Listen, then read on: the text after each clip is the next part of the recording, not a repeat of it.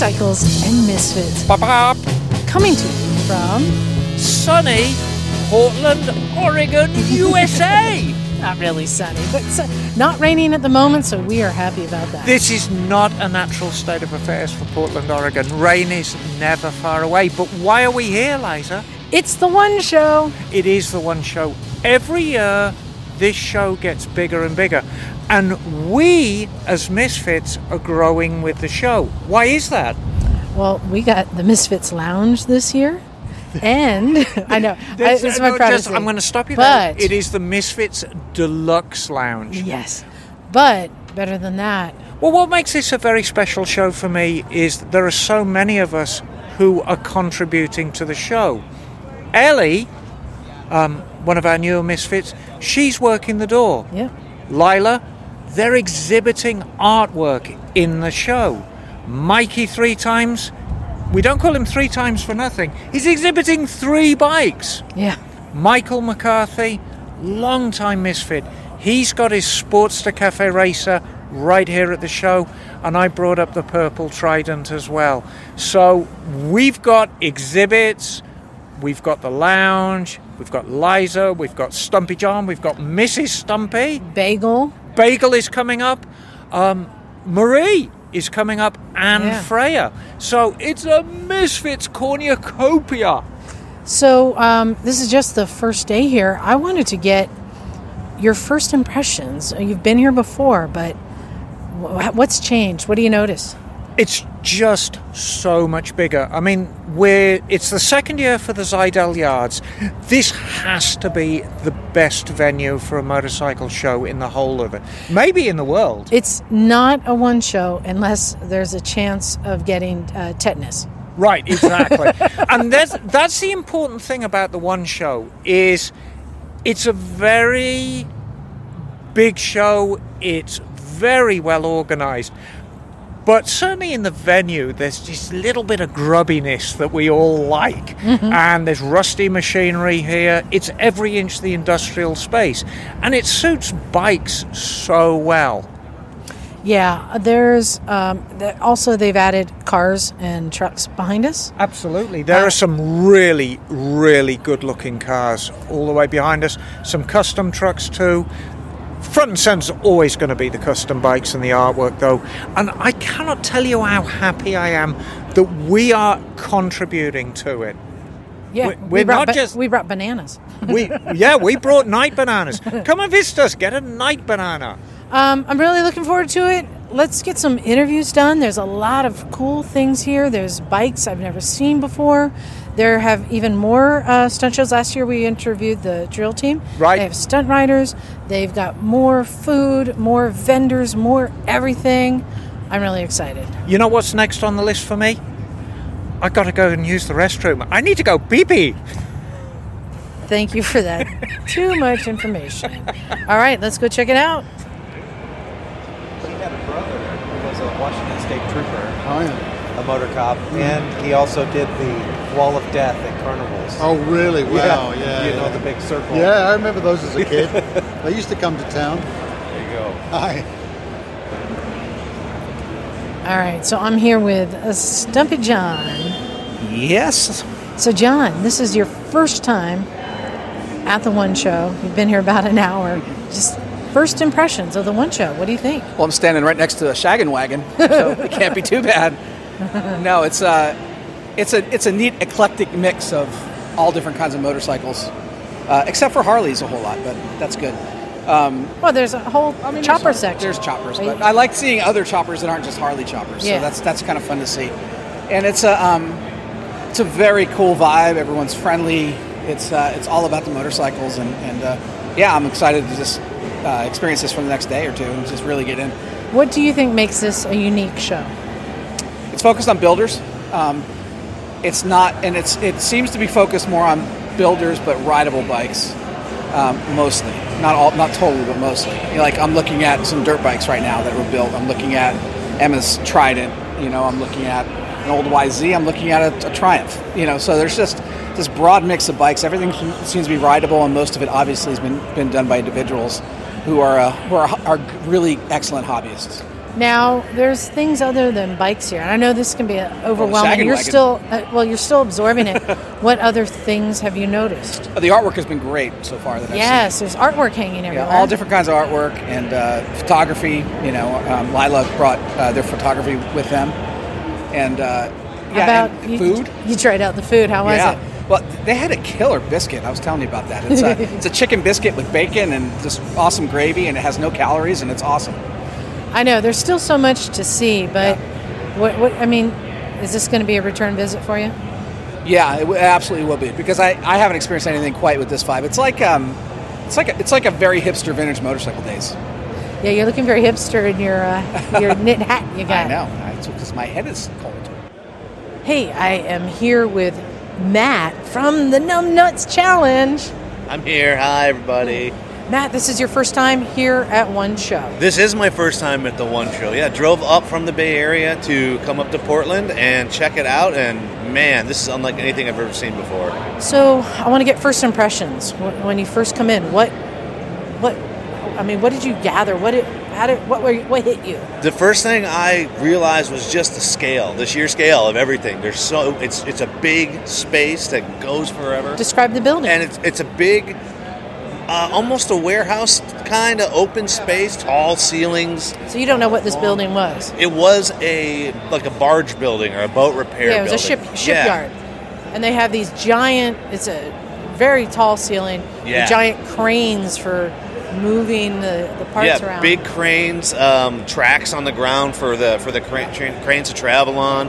Um, just it, it- imagine a giant cave, like it And just echoes with everybody. girders and machinery, but in the middle of it, In the middle of it is every kind of motorcycle you could think I've ever seen, and they're all fantastic examples. It's it's wild. There's there's something for everybody here. There really is. If you're into bikes, you, you can't miss it. It's and, and scale wise, like how many football fields would you say this is? Oh, this is probably, I'm going to say at least eh, three football fields, maybe four you can get in here. Yeah, Yeah, it's it's massive. It's huge. It- it's like three Astrodomes back to back. Astrodome. You know, I'm more familiar. I'm old. I'm old. Um, what else has uh, have you taken a, a shining to? What Uh, the what's art, your fancy? the artwork that's on display here is really cool. It's it's as diverse as the motorcycles. Um, I think I'm my, like there's lots of stuff that's kind of the tattoo style artwork, which is really cool. It's nice to see that. Uh, what else caught my fancy? The- I mean, the bikes. Obviously, there's so much chrome. There's so much not chrome. Old ones, new ones, fast ones, slow ones. Um, it's it's wild. Race bikes, street bikes. Yeah, yeah. It's it's crazy. And the people. Now I'm. I'm going to hit you with a hard one. All right, hit me. One word to describe the one show. One word to describe the one show. Um, overwhelming. It's overwhelming. It's so much sensory input, so much to see, do, hear, talk about that. Uh, frankly, you need to have a cold beverage with you to take the edge off. Well, and they got that too. yes, they do. Well, cool. Well, thanks, and I'm glad you, you made it up. Oh, thank you for telling me about it and making sure that this is on my radar. I Is mean, this going to be a regular thing? I think so. My buddy who, who came along with, he's not even that big into motorcycles, Mm-hmm. and he's like, "We got to do this again next year." I'm like, "Yeah, we do." I, I think they've done such a good job of grabbing the, the culture. Yeah, Motorcycles, cars, food, tattoos, art, music. It's all here. Yeah. And it all goes together and makes this it's it's just the, the culture. it's and the, it, it's the best part of this culture is just the vibe. Everybody's having a good time. Everybody's laid back. There's exciting things that are going on, like the stunt uh, displays and whatnot. Those, those are freaking awesome and loud. Uh, but yeah, the culture is uh, this is kind of at its best right now, and it's great to see it. Cool. Well, thank you very much. Hey, my pleasure. No problem.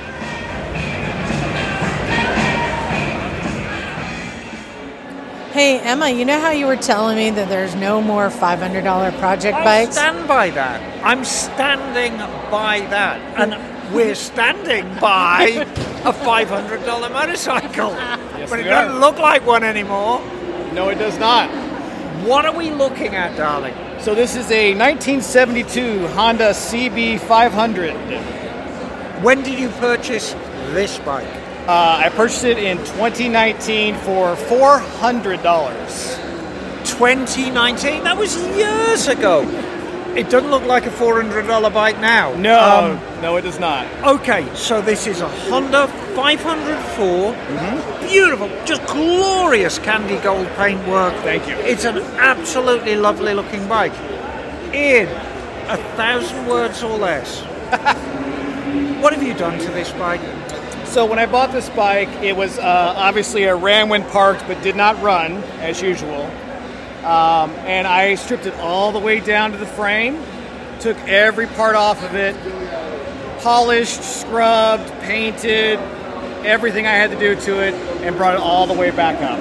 It's absolutely glorious. How complete was it when you got it? Um, it was mostly complete. Uh, the wiring had been messed with, the headlight was off, and someone had done something to it. Uh, it was also set up for um, clubman bars, so I had to redo all of that as well. Uh, but otherwise, most of it was there. Uh, the head gasket was blown when I started, Okay, uh, so I rebuilt the whole top end as well. so how much in terms, and I'm not going to talk about your labor right now. Sure. We're just talking Labor of love. It was a labor of love. labor of love. How much do you think you spent on this? Because I'm seeing some high dollar stuff on this. Your chroming bill has to be quite high. That- Funny enough, there was no chroming done. So- So, there's a few aftermarket parts. The rest of it was polish. A lot of spits, shine, and polish. Okay, well let's have a look and see. Let's have a look and see what we're looking at. That front rim, did you replace it or polish Yes, it? that is refront. That is replaced. front fender, Uh, replaced. headlight ears. Uh, eBay found it on eBay. Okay. And, and spit shined it. How about the the gauges? These So- are look very fresh and new.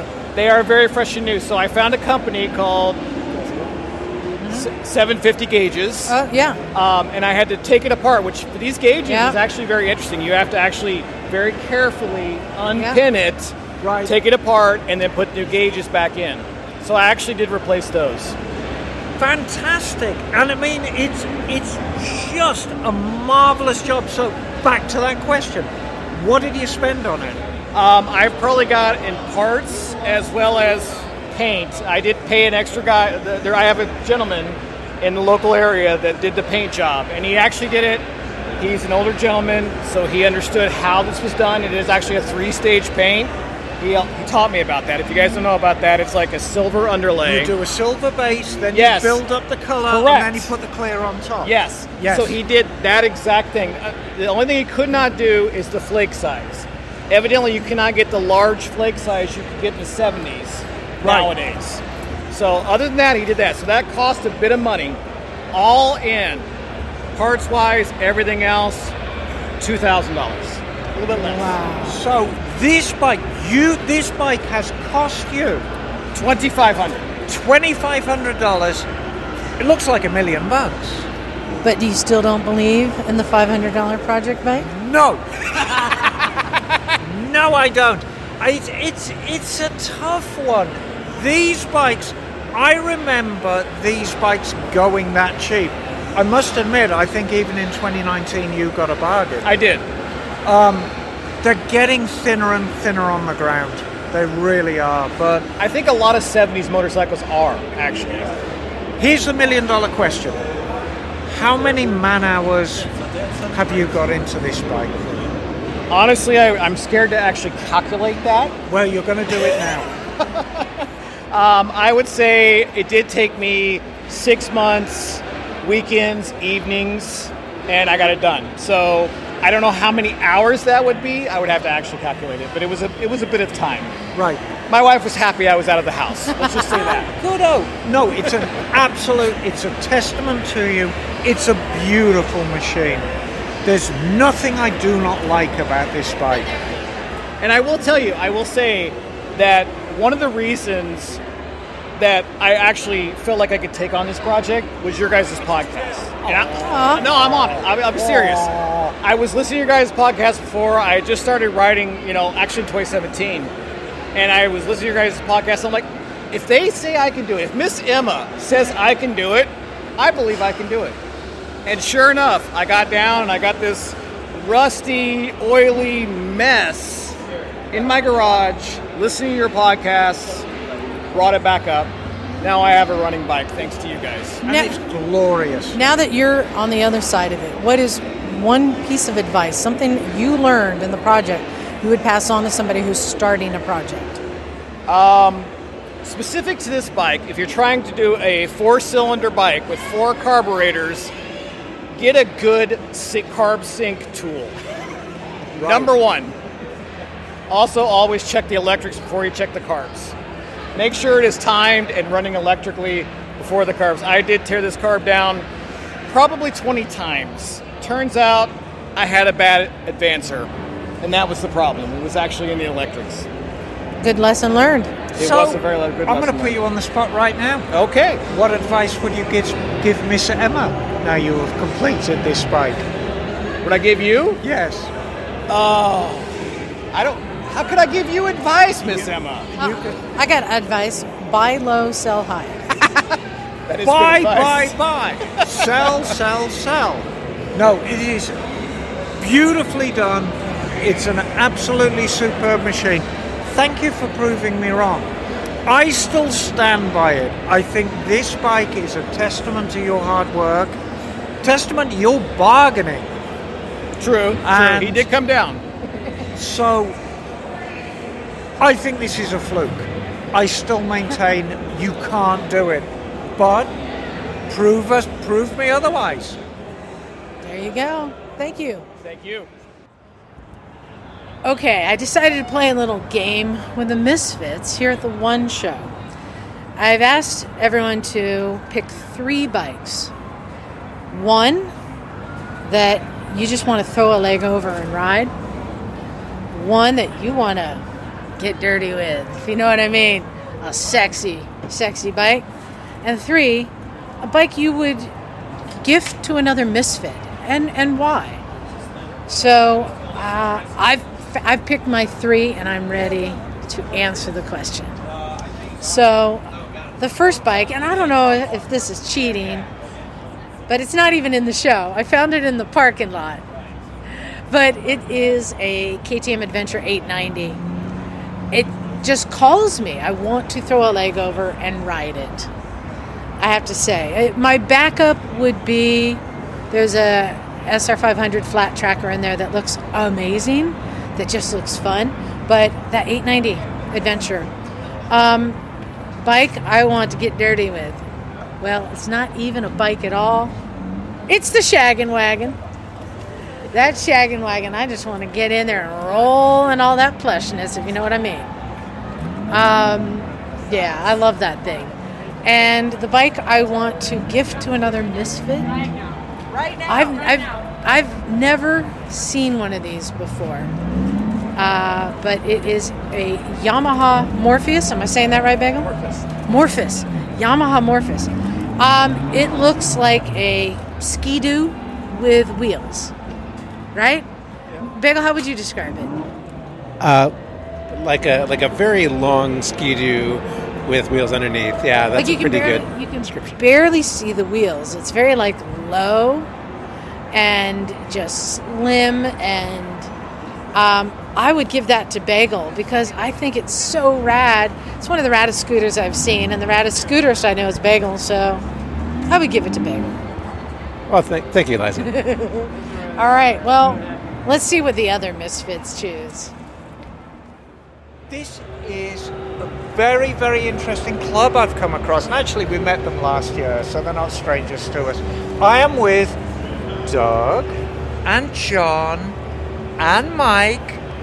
Who are you guys? Take it, Doug. We are representing the Oregon Vintage Motorcyclists, which is a, a club here in Portland. Uh, we- we're pretty open to any motorcycle. Uh, you just have to be enthusiastic about vintage. Okay, very good. And um, Doug, I know you've got a lot of bikes. What are you riding today? Today I'm riding my 73 Triumph X75 Hurricane.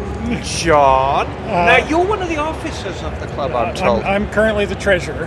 Good lord! So you're in charge of the money. Yes, This what is a- what there is. Okay.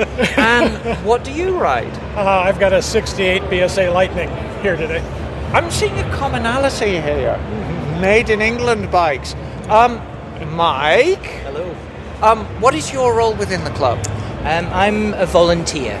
Okay. And Yes. a willing volunteer? Or, Yes, mo- uh, for the most part, yeah. Okay. Um, what do you? What, what motorcycle did you bring to the I show brought today? a Vincent Rapide today to the show. And a magnificent bike it is too. So I know you're open to um, all vintage bikes, but I am seeing this love of English bikes.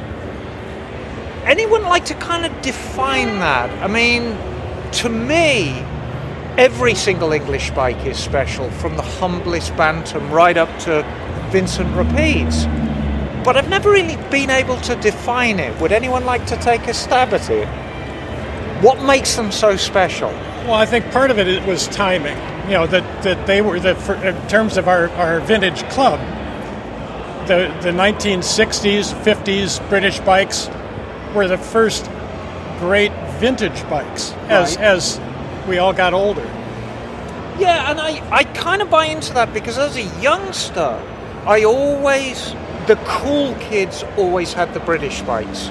You know, we weren't cool enough. We were riding around on two stroke Suzuki's, but the cool kids had the British bikes. And I think that's true in America as well. Well, that was it was exactly the same for me. I was riding a Honda 160 Right. when the when the older cool guy down the street had a 68 BSA Lightning, and I've wanted one ever since. So, um, Mike, you're like me. You're English. Where did you grow up, honey? Uh, in the northwest of England, Okay. and then the northeast, And then which, the northeast. which is about 50 miles away. Does- It's not yeah, very well, far. Does that make you a monkey? It does. He's a northern monkey.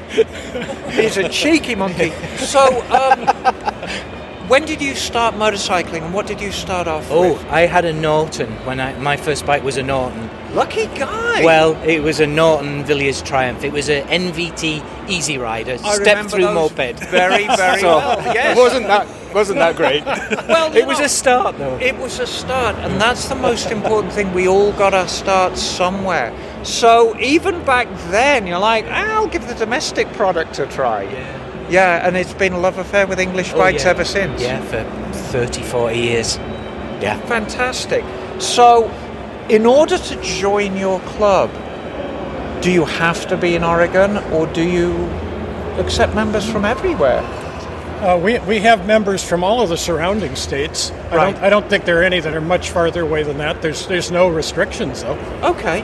But we have we have California members and Idaho members and Washington members. Fantastic.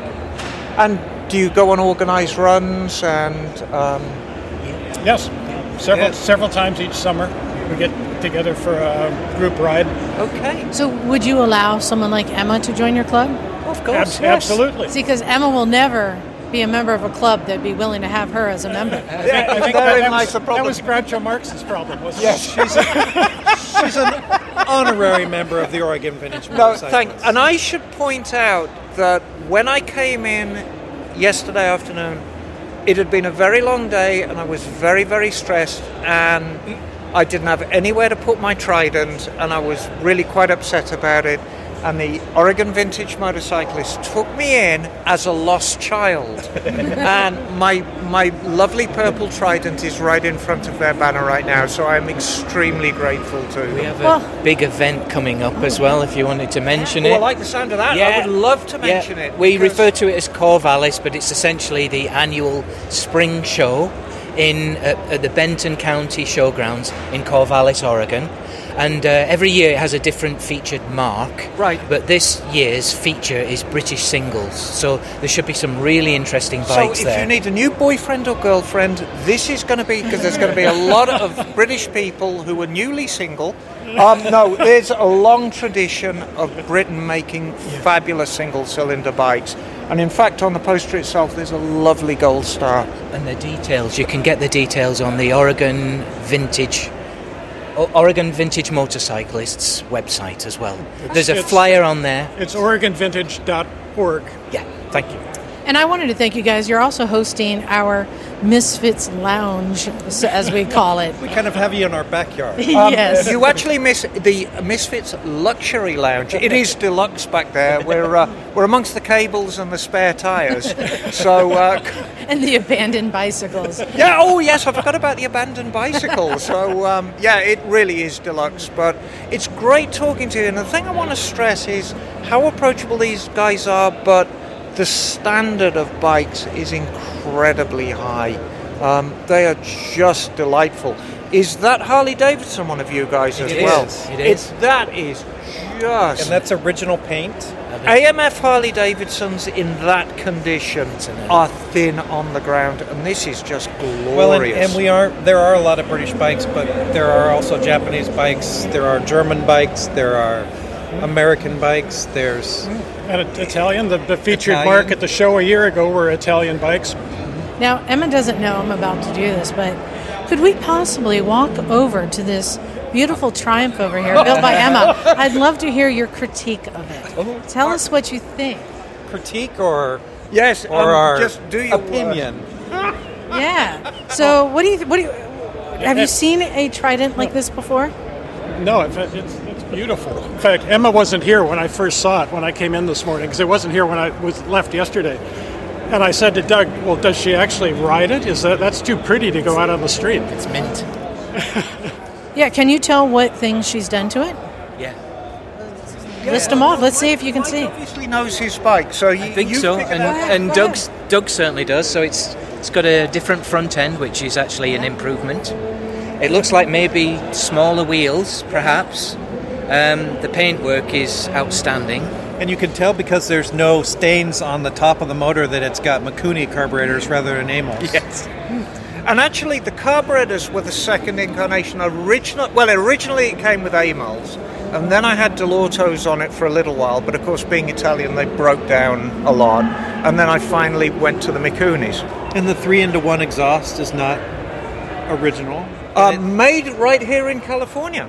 It- no, you're not in You're not in California. California. Oh, You are right here in Oregon. made Don't down there it. in California. There you go. Well, I, I bring a little piece of California with Yeah, me wherever yeah, yeah, I yeah. go. Yeah, you need to remember where you are. And uh, it's lovely. It's a rider.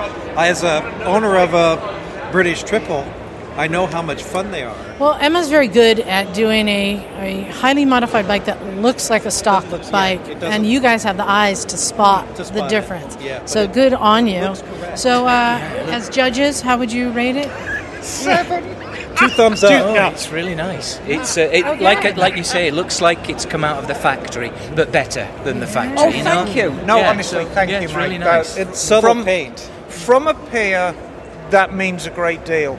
And I've always done the same with my bikes. I always put kind of stock paint schemes on them, but I mess around with the shades. This was actually originally a purple bike, but the Triumph Purple was kind of du- dull as dishwater. So hmm. I've turned the volume up on the purple, but the layout and the graphic is all stock. Well, it's, it's a beautiful bike. Thank you. Well, thank you guys very much. Absolutely.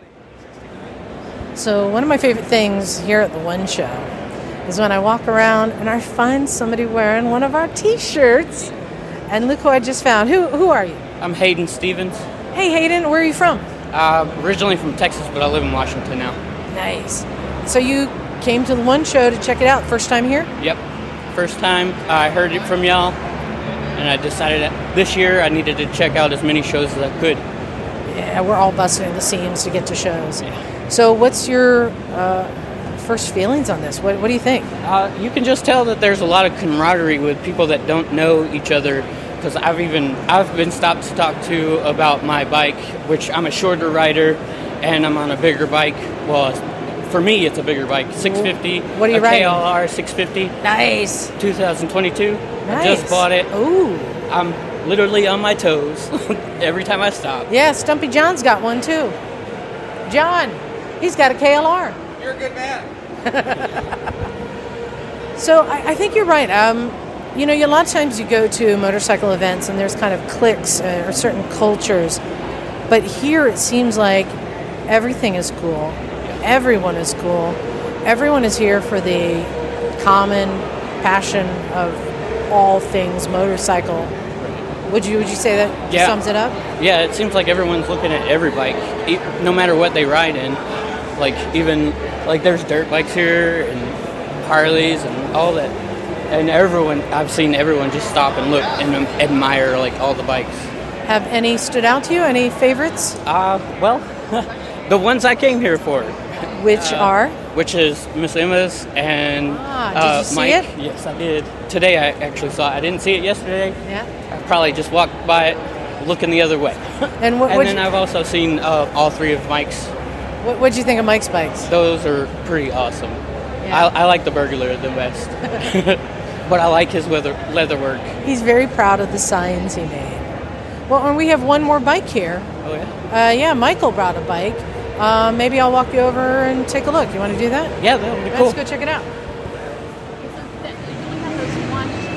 Yeah, so these are the zip hoodies. These ones have a hood, and these ones are crew neck. Okay, I'll have the hood one. All right, now I have a special guest coming up. So, uh, joining me now is Mrs. Stumpy, also known as Melissa. Melissa, I, I want to know for you. This is your first time. Is this your first time at any like major motorcycle event? That yes. Well, I've been to not this big. not- Okay. I want to know for you what has been the most resounding thing for you here. And, and you are a new rider. So, what is it that's really impacted you here? One thing I was a little surprised that people recognize me as Mrs. Stumpy.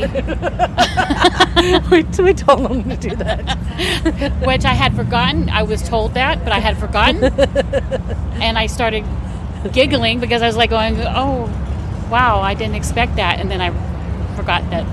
So, listeners have been finding you. Mm-hmm.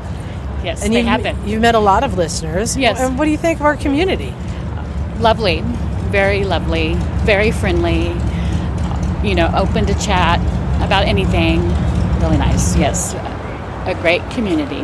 Yeah. Yeah, you've been hanging out in the lounge and having conversations. And uh, um, what are some of the things that the uh, some of our listeners have brought us? We got some food. Yes, we got little snackies and night bananas so we don't get cramps. You know, And cookies and drinks. It's so nice. Yeah. People have been bringing us stuff. And uh, oh, I brought the stickers for you to give out to people who recognize you. You got some? I got some. Okay, good. So let's go in there and Okay. let's chat with some more people. I guess. All right. Thank you. Well, you never know who you're going to run into here at shows. Sometimes it's old familiar faces in new places.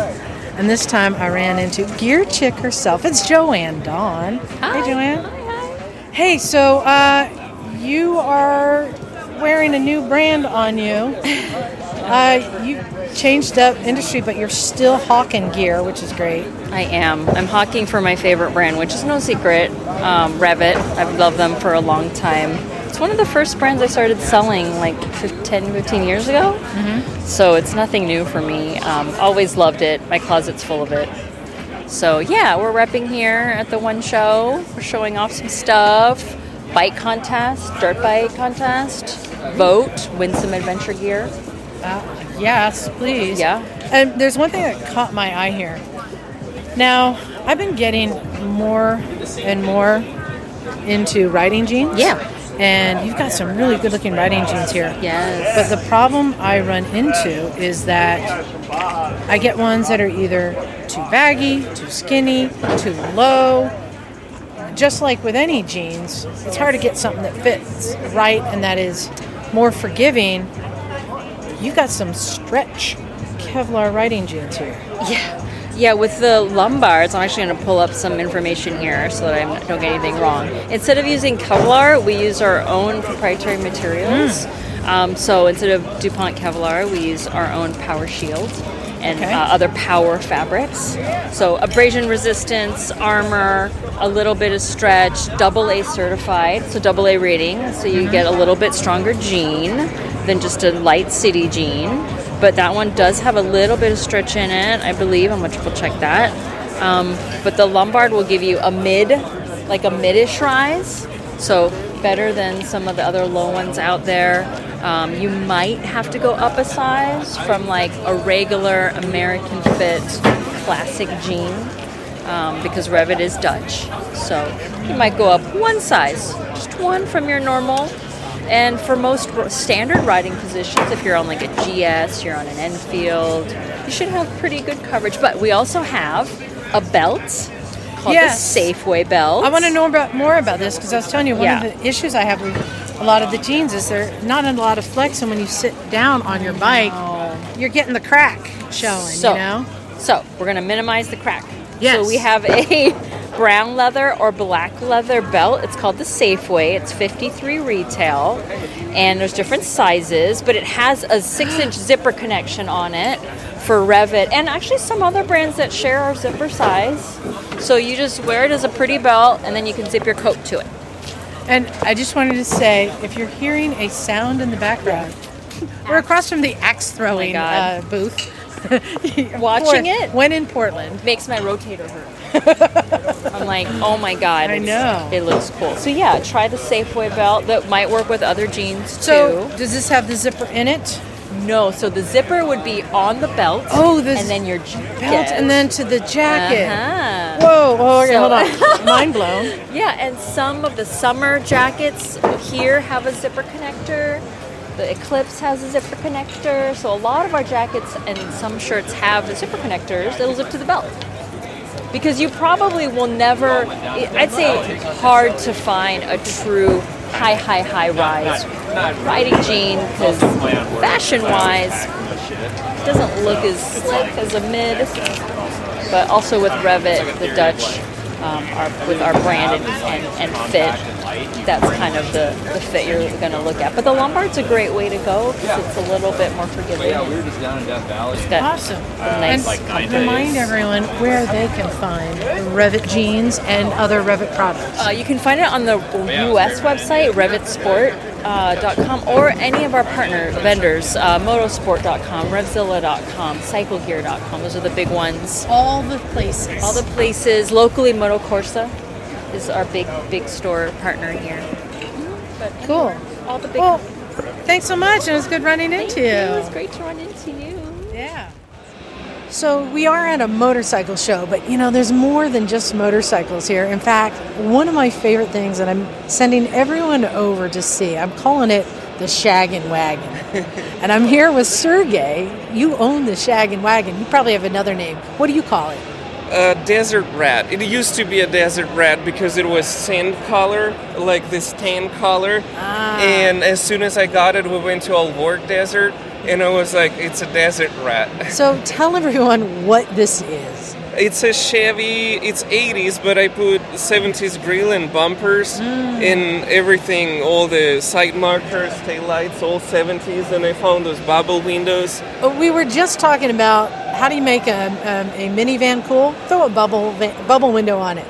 So this is an '80s van, but oh my God, there's not there's not a piece on it that hasn't been modified. First of all, we're at the side door, and this is like uh, what what do you call this? A pop up. Uh, gull wing door. It's a gull wing side door on a van. Um, and as I reach up, I'm petting it because it is lined. What is it lined with? Oh, what is that? What do you? What is this lined with? A, a line with? This is like a Oh, three-inch the- uh, shag yeah, I don't know what's it fur. It's Uh, like fur. I forgot what's it called. Uh, yeah, it's kind of like a shag. It's, I think you skin Chewbacca. Is what it's like. Yeah. Now, how much of this interior did you create? Everything. Oh my god. Okay. I started with insulation. I did a sound dumping, so it's quiet inside when you're on the highway, because it's like working vans. When you're on the highway, they are rattling. You can't hear anything. And then I did uh, sound insulation and uh, heat insulation. I can sleep in the winter in it, and in summer it's not really hot. And then I did all the all the interior. I mean everything, all the shag, bar, and bed, and Okay. So first of all, let me just try to describe this. Every inch of it is shag. The the floor, the walls, the ceiling is like deep, deep shag. There's a, a bar. It looks like a like a 70s, And mid it pulls 70s bar. down into a table. The top slides down. Oh my gosh! You have the the requisite uh, small chain steering wheel. Yeah, eight Eight- inch. It's really small. Yeah, eight inch. Uh, oh, you got shift uh, on the column, and then uh, the, the the coup de grace back here in the back is Little a- flowers. I decided to go with Oh, yeah. fake flowers since. yeah. There's there's hanging plants around it, but then there's a a, a bed that fits two. Yeah. Maybe. Oh yeah, t- with- what do you call it? Like w- turned wood, like 70s style turned wood woodworking around it. Yeah, actually, that was just an old 70s bed frame. Yeah, old 70s bed frame, wood paneling in the back. Like there's so much detail to here. Little photos, little art there. And I, just I know. did the upholstery here, here, and on the dashboard. And now I want ceiling to do all the other next time when I'll have time.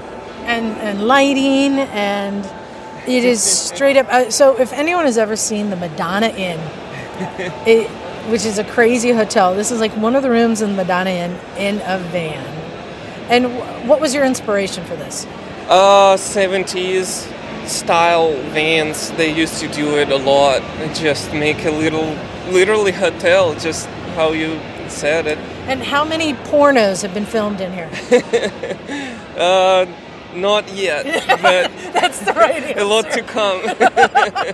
Not yet. Well, I love it. I'm glad that you're here at the One Show because it's more than just motorcycles. It's this culture of just, I mean, you love everything food and art and motorcycles and cars and trucks and vans. So, yeah, thanks for being here, man. I'm Yeah, really thank you getting a so kick out of it. Thank you. All right, nice meeting you. Nice to meet you. Thanks. That's a you know, important part of the machine, keep it you know, going. So that actually was a very successful prototype in the sense that it showed that that lubrication system works great. Never had a problem with it. I think in the three years of this bike, I've only filled it twice. And I think that was because it fell over one day or something. something happened with that. All right, down here at the One Show, of course, you can't have a custom bike show without choppers, right?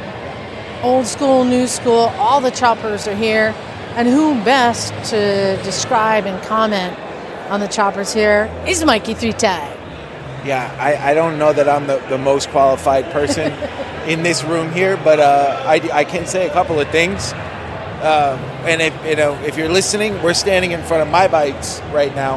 I guess Liza decided this was the best place where you can hear the most. But um, yeah, there's a lot of different styles of choppers here. There's um, a lot of Springers.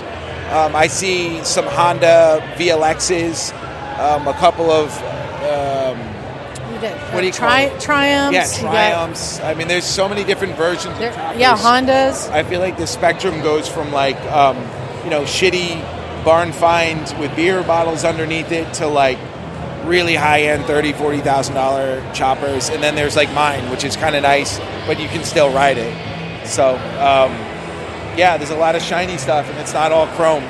Are there any details on any of the bikes that you have got your eye? Yeah, this bike behind you, this Playboy bike, it's got a little gold chain, uh, like like a like a player, Yeah. like a gold chain right up on the top of the. Uh, Uh, let's see. Let's walk over and see. Um, so we are looking at this is a is this a Sportster? Yeah, 2001 Two- 2001 Sportster.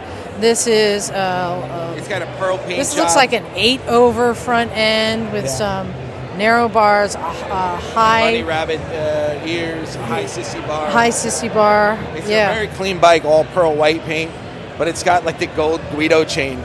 You see it?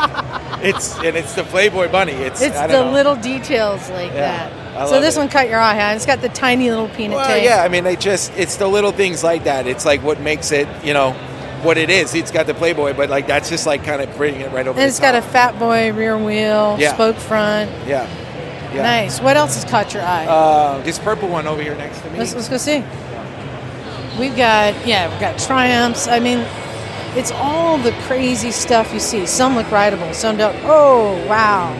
All right. It's a 1966 Shovelhead.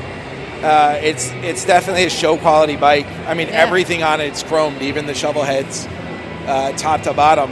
And then it's just a really um, kind of classic style with fishtails. It's got the twisted sissy bar, Springer front Springer end, front end, yeah. wide, uh, like t- like 12 inch, um, old school 70s bars. I mean, it looks really throwback. It's just really clean. It's really pretty. I wouldn't ride it.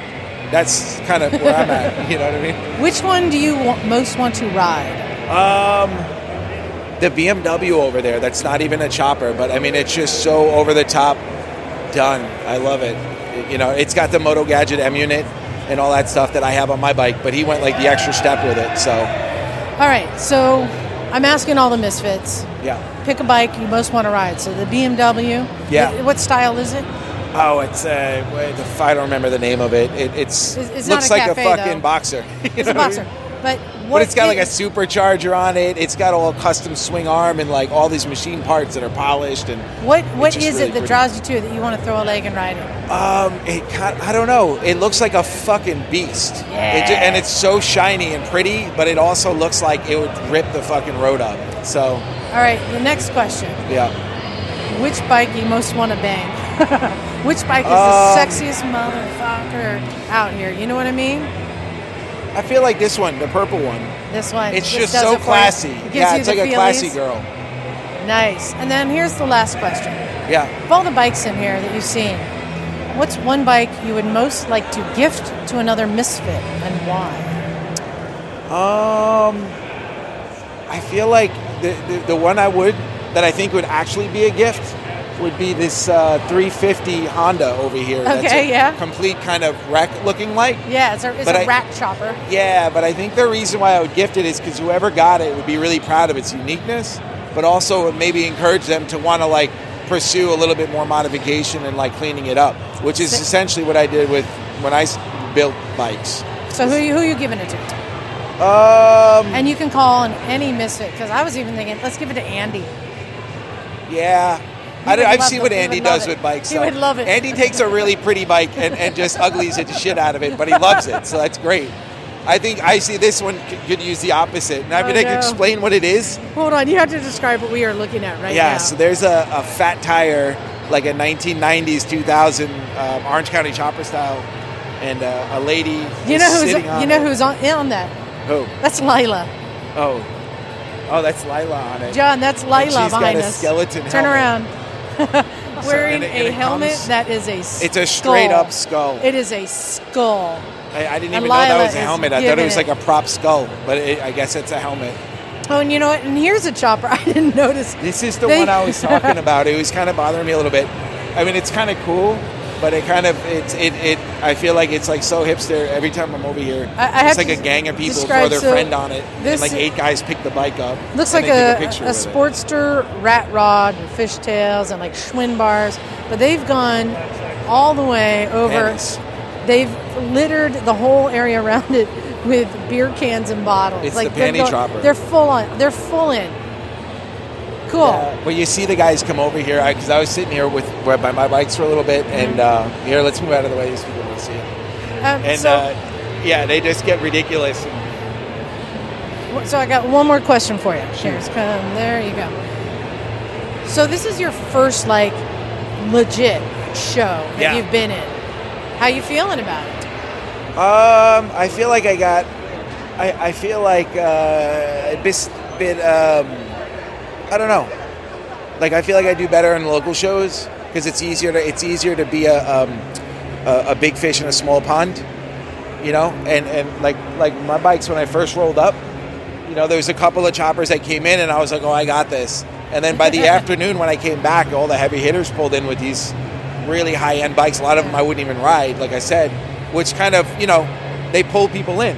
I think the one thing about my bikes that pulls people in is the unique leatherwork, which is just cool, Yeah. right? But other than that, mine's like the middle. You know, they're expensive, but they're also riders, right? Is it inspiring you to do another or to make changes? No, it's defeating me because I'm like I don't have the I don't have the You're like, capacity. "That's it, You've I'm throwing seen in me- the towel." You've seen me work on shit. Like when it comes down to it, is I'll be in the garage and I'll be like, get a sawzall, and I'm like, oh, it's a quarter inch off. Fuck it, put it together, right? These a lot of these bikes here, like people didn't do that. Like they've had these bikes pulled apart for six months and meticulously working on one little thing Yeah. and one little thing, and then building the whole thing and pulling it back apart. So I feel like I don't have that kind of patience with shit. I'm more like I want to ride it this weekend. Like, is it close enough, good enough? And that'll never win a show like this. So, but uh, you know, I'll keep building. I'll probably do a cafe racer next. And lastly, what's been the highlight of the show for you this year? Um, just watching people enjoy my bikes. You know, um, it- Like, like there's some ladies taking pictures right now, Captain Crunch. oh, there's Paige. Hey. That's the lady who painted them. Oh, well, let's go say hi. Yeah. All right, thanks, Mike. Yeah. This next interview, I'm very excited about. um, we're with Bree from Royal En. Well, you tell me where you're from, Brie, because it's kind of Royal Enfield, but it's kind of not. No, it's 100% Royal Enfield. Right? Yeah, but, it- um, it's the racing program. that we're talking about. Yeah, build, train, race. So we have a, a race team in flat track that races with American Flat Track, and then we have a road race team that races with Moto America. But but all female. All female. Yeah, we're even bringing in female mechanics now.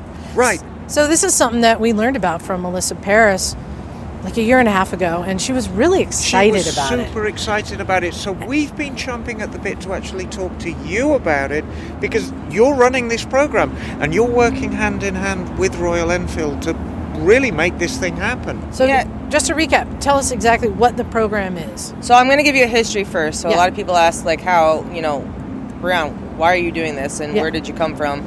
So I come from road racing. Um, I was in the road racing paddock for about two decades. Um, and then I left to join Royal Enfield. And, you know, it took a while for us to establish business. And then finally, you know, my partner over in the UK, Adrian, was like, well, what do you want to do? Do you want to do a female focused program? And I said, yeah. And he goes, well, what do you want to do? And I was like, well, I want to mentor women how to build motorcycles, to train on them, and to get them to race in the biggest audience that we have here in the U.S. He's like, go for it. Um, so he's been really supportive from a financial standpoint.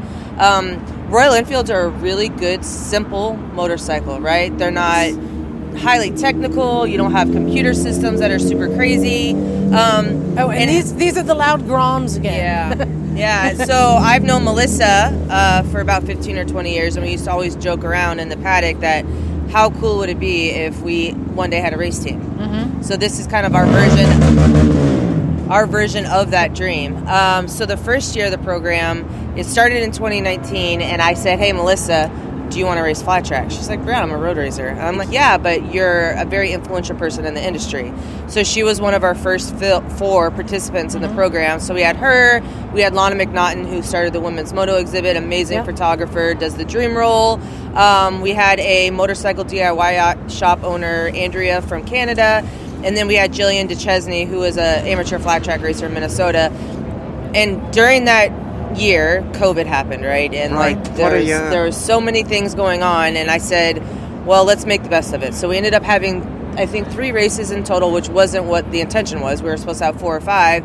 But during the build process, we started getting great sponsors like Maxima Lubricants. S&S developed a two-in-one exhaust system just for us. So people were already, their interests were already getting peaked from that. Um, so we finished that season out, and then when we were in the off season, Melissa and I were joking. Well, how about we do flat track and road racing? I was like, okay, I can't manage that on my own. I need someone to mentor the road racing ladies, and I said, you want to do it? So she mentors the road racing ladies from the build, the design, implement. Um, she's really busy at the racetrack, so they do see her at the racetrack, but not as often um, as we would like. So that's been kind of a work in progress. So last year we had nine women in flat track, Okay. seven women in road racing. They each had, I think, the women in flat track had four rounds, uh, and road racing had three. And then I was like, of course, I want more, right? So you have both of those racetracks or both of those you know series have we race at big tracks. So seven women wasn't enough for road racing, and then I want a semi. I want a bigger presence.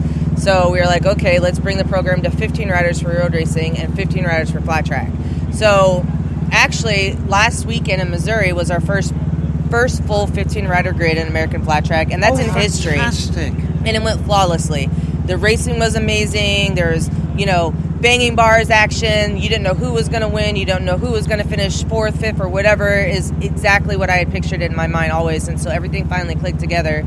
This weekend, we picked up one of our road racers' bikes. We're heading straight to Alabama. We'll have the first training, and then with all 15 riders, and then they get to race six rounds with Moto America. So it's crazy. So I wanted to point out this is very competitive racing because all the bikes are identical. Yeah. So the skill is in the skill of the rider. Yeah, so the engines are identical and some of the components are, but you know, the ladies can source their own chains or, you know, master cylinders and things like that. But yes, the chassis is identical, the motor's identical, and the exhaust system is identical. Now, um, do you have full 15 for road racing right now? Yeah, yeah. Fantastic. And here's something I, I found interesting. What's the age range of your Oh, riders? it's kind of crazy. So on our flat track side, our youngest is 18, but she's been racing since she was 4 Mm-hmm. and our oldest rider actually is a Portland native, and she's 44.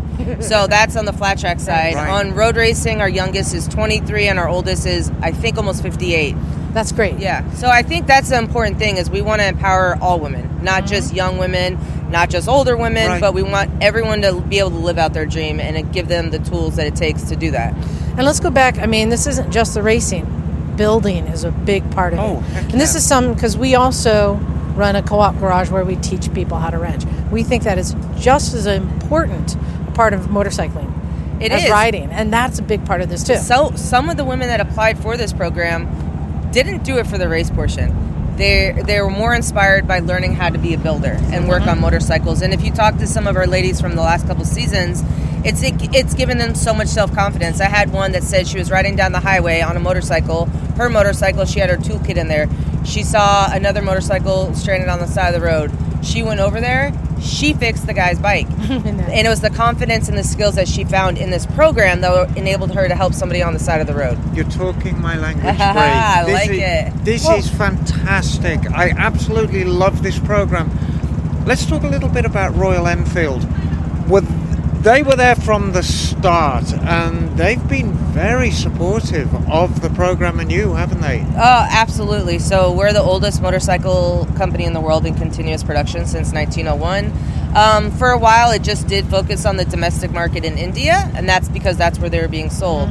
When Sid Lal, our CEO, managing director, decided to go global, his first investment was into the North American market and opened up a subsidiary here. Mm-hmm. And it took a while, right? We had to deal with things about quality perception or the fact that it was not made in the US and like all those little pain points that you just have to tell people like it's going to be okay. And this is a brand that's invested in this market. And I remember when they first came out. It's, it's a boutique bike. You can get a new old bike. Yeah, yeah It was really cool with updated electronics. Yeah. Like wow, how cool! And i in terms of CEOs, he's relatively young, isn't he? He's He bringing a very youthful. I think he's around the same age, maybe a couple years older than me. Right, Yeah. so he's bringing a very, very youthful perspective to it.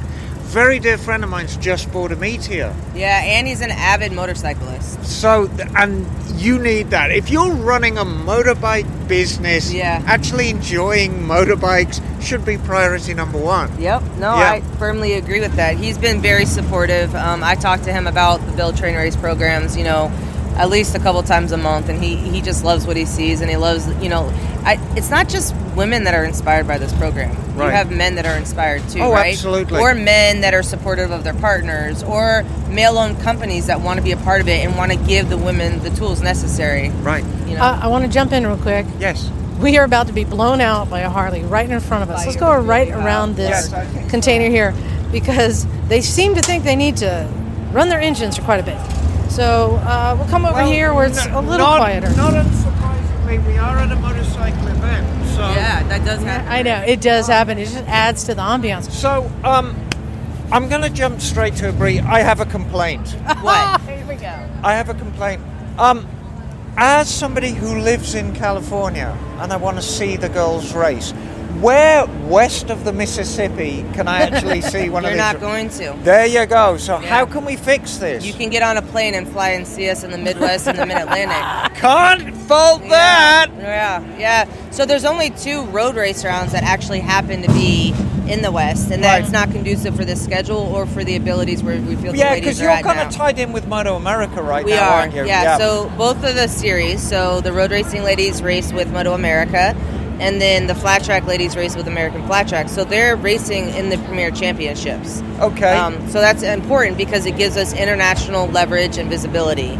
You know, I want the world to see what they're doing, and it's hard when you race with a smaller series because you don't get that international scope like that. You Right. don't, you don't.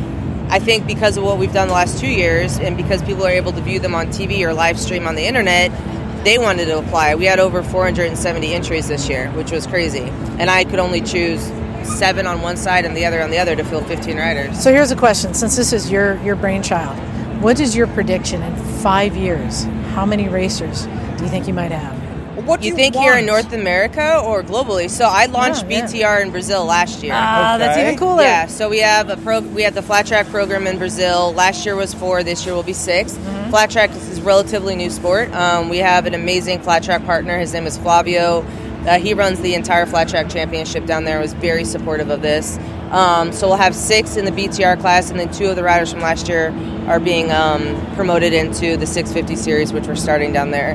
Um, there are a couple countries in Europe that will announce soon that we're doing the BTR program, and then in India as well. So you see this as a global program? It is absolutely a global program, and we do get a lot of people from Germany, Australia, New Zealand, France, Thailand that want to be a part of it, but they don't live here. So we're like, okay, well now it's international. How do we support that? So we'll do, you know, a country here and there and add to it, but we want to make sure that since the U.S. was the original market, we want to fine tune it, make sure all the recipe is correct, make sure that our program sponsors can support it in, say, France and Germany and Australia and places like that, because we don't want it to be a mixed match hodgepodge.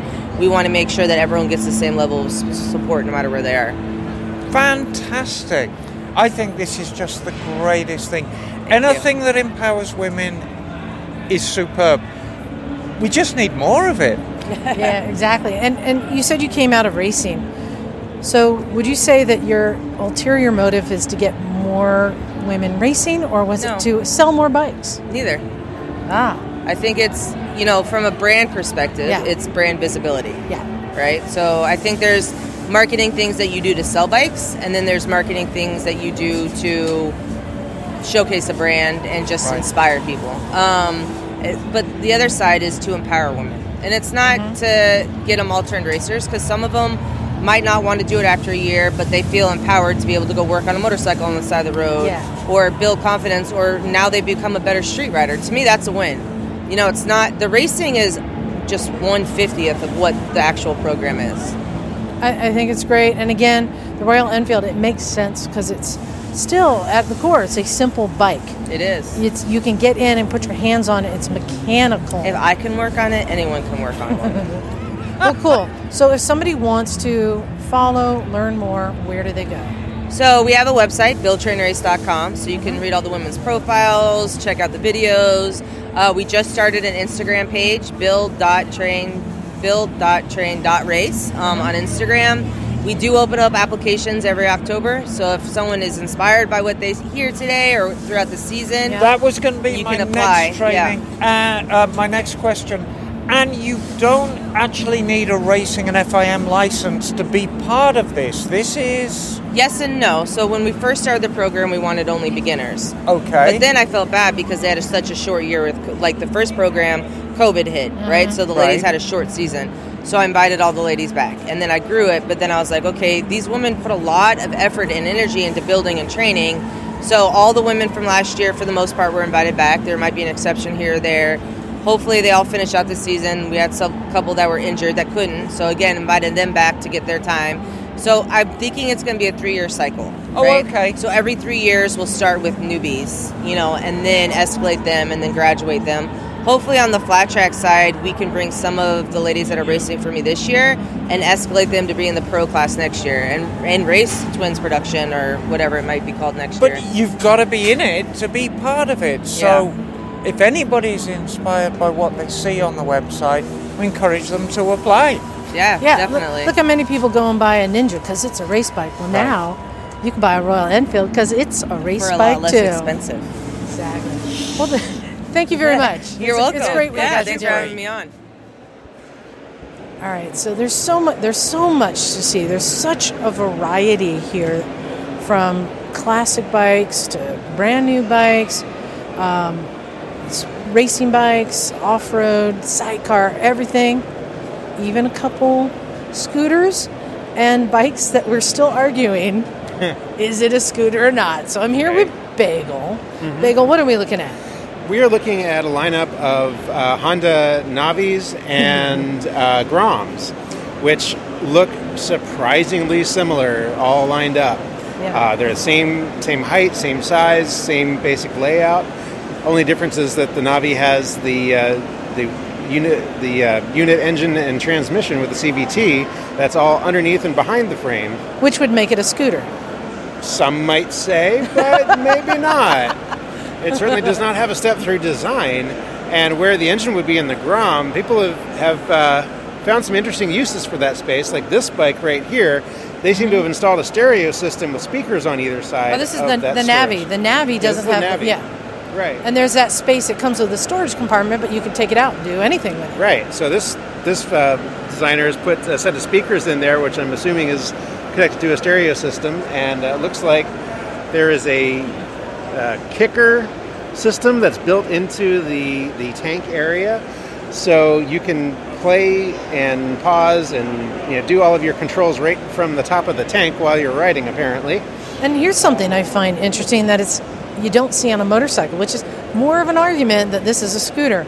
Because Bagel, what is above the swing arm? Uh, the seat. No, Oh, you directly about it? Well, there's the intake. The intake filter, there's a pod filter Yeah. sticking out Yep. Underneath the seat, right in front of the rear axle. I think that's kind of cool. Yeah, it's a, it's a nice look. And on the bike next to it, they got a pod filter shooting out the back. Mm-hmm. So having that engine really underneath and behind the seat Yeah, and they did- a different look. Yeah, and they did some interesting things with this other Navi over here, this, this blue one. Uh, looks like they have extended the rear swing arm, so Oh. the engine is sticking farther out the back for a longer wheelbase, and that opens it up a little bit underneath. Uh, the proportions look really nice on that bike. Um, plus, they also use some really cool stol- solid, uh, like solid aluminum wheels uh, that are painted blue to match the bike, uh, but with low-profile tires. Uh, that's a that's a pretty slick-looking bike, I have to say. And what I find is interesting how they stretch the swing arm because Yeah. the swing arm is all one unit. Right. The engine and everything. You want to describe how they did that? Yeah, so it looks like they added a an extension in front of the engine that connects the engine to the frame of the bike. Uh, that extends the swing arm probably by about nine inches. It looks like. Um, Yeah, they just basically added more frame. Yeah. So then the drive continues nine inches further back. That is Yep. pretty slick. Yep, and then a longer shock in the rear to uh, to match the uh, the length. Did you also notice the rake on the front end? Oh yeah, they did. Wow, that's very interesting. So- it's got a much shorter rake. I didn't even notice that. Shorten the rake, which means they had to shorten. Well, they changed the angle of the headset, I think, on the frame because the frame itself doesn't seem like it's it's tilted downward more. So I think they, they recut the headstock on the frame for a, a steeper rake. I think there's some elastic trickery here. Well, there's definitely a lot of a lot of fooling around that went into that, but they did a really nice job. Um, I'm impressed with that one. Yeah, it's cool to see. There's like nine or ten of these uh, little bikes here. Yep. Yeah, and a lot of them are decked out in sort of uh, racing decals, which is kind of cool. Little little mini racing bikes. But there's a bike in particular I want to talk with you about. Let's go over and check out this. Is it a scooter? It is a scooter, right? Yeah. Or is it a jet ski? I don't know. Some might confuse it with a jet ski. Let's go take a look. All right, so of course we have to check out the scooters. So, Bagel, we've now come over to the scooters and checked them all out. There's a few here. What did you find? All right. Well, there there are a, a small number of scooters in attendance today.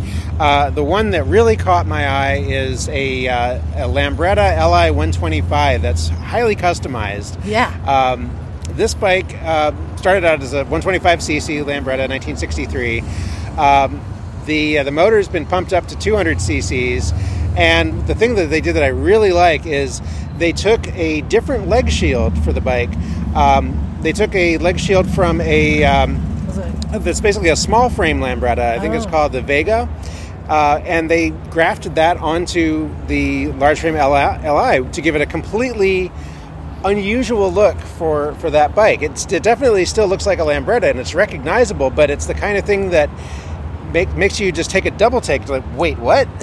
So I think that's cool. Just like for us mere mortals, we wouldn't really notice all the changes Emma does. Right. This, but you, the scooter guy, you're like, oh, Right. It's like like if you I don't know if like if you had a, a Harley dresser and you put a Sportster tank on it, it's like makes people look kind of like go what? Wait. Yeah, it's it's, It's not an obvious customization, but for those in the know, it's pretty Yeah. pretty cool. It looks out of place, but it works, and it's a it's a really uh, it's a it's something I've never seen before, and I was impressed by uh, by the creativity there.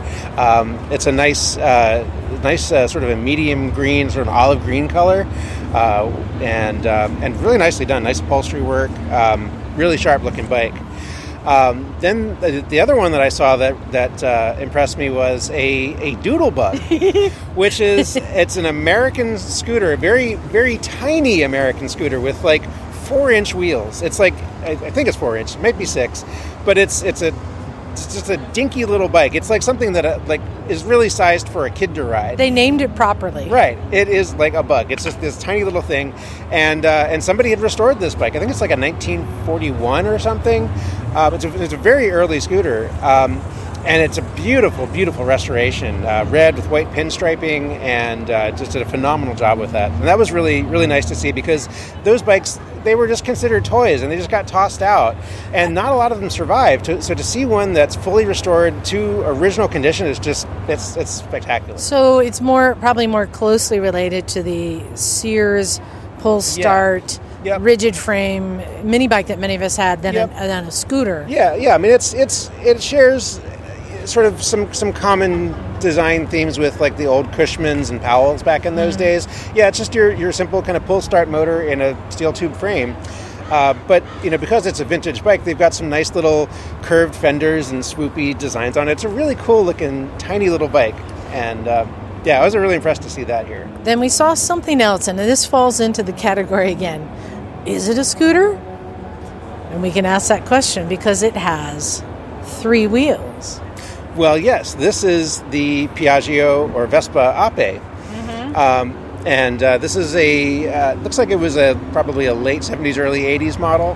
Um, this is uh, uh, owned by uh, Sabatino uh, for Sabatino Mopeds and Scooters here in Portland. Um, the great thing about the Ape is that th- they never really sold those in the U.S. They might have sold a few back in the day, just a handful, but you you rarely ever see them around. And this is one that apparently he or someone had imported from Switzerland, and it's in beautiful shape. Um, has you know all the original paint. Um, it's it's just a gorgeous a gorgeous thing to see. Uh, and he has a, a Pook 125 uh, Twingle in the back too, which is really cool. So is it a scooter? Uh, no, it's well, it's it's really. I don't think you could consider it a scooter because it's it has a cab that you sit in on a on a, a like a bench seat, and you do have handlebars, but it's a three wheeled vehicle, so you don't ride it like a scooter. Um, it's it's really it's really its own thing. Let me rephrase it. Do you, as a representative for all scooterists, accept it into the scooter world? We accepted into the scooter Okay. community because of its common DNA. There you go. it's it's kind of like the the pickup version of a Vespa, basically, is what it is. And was there anything else that caught your eye? Yeah, there was a, a fourth scooter that I, I really uh, really enjoyed seeing here. It's a Yamaha Morphous. Um, this is a bike that Yamaha made for a few years uh, back in the early 2000s, I believe, and uh, it is a super leak, super super er, super sleek, super low scooter that is it, it makes a Honda Helix look like a tall bike. Yeah. Um, this was brought into the States? Yeah, this was sold in the U.S. Never seen one. They, for some reason, they, they just never caught on, and it might have been that they had just a really long wheelbase, and people weren't sure how you're supposed to ride them, uh, because it, it's a very long bike. Um, now, now this one in particular has a lot of very subtle customizations that were done to it. It, it has a, an air suspension that can be lowered, so so when the bike is parked, it's basically sitting on the ground, um, which makes the low, sleek bike look even lower and sleeker. Uh, uh, he uh, did a bunch of modifications as well, like um, let's see, he had. Um, I have to get to my notes.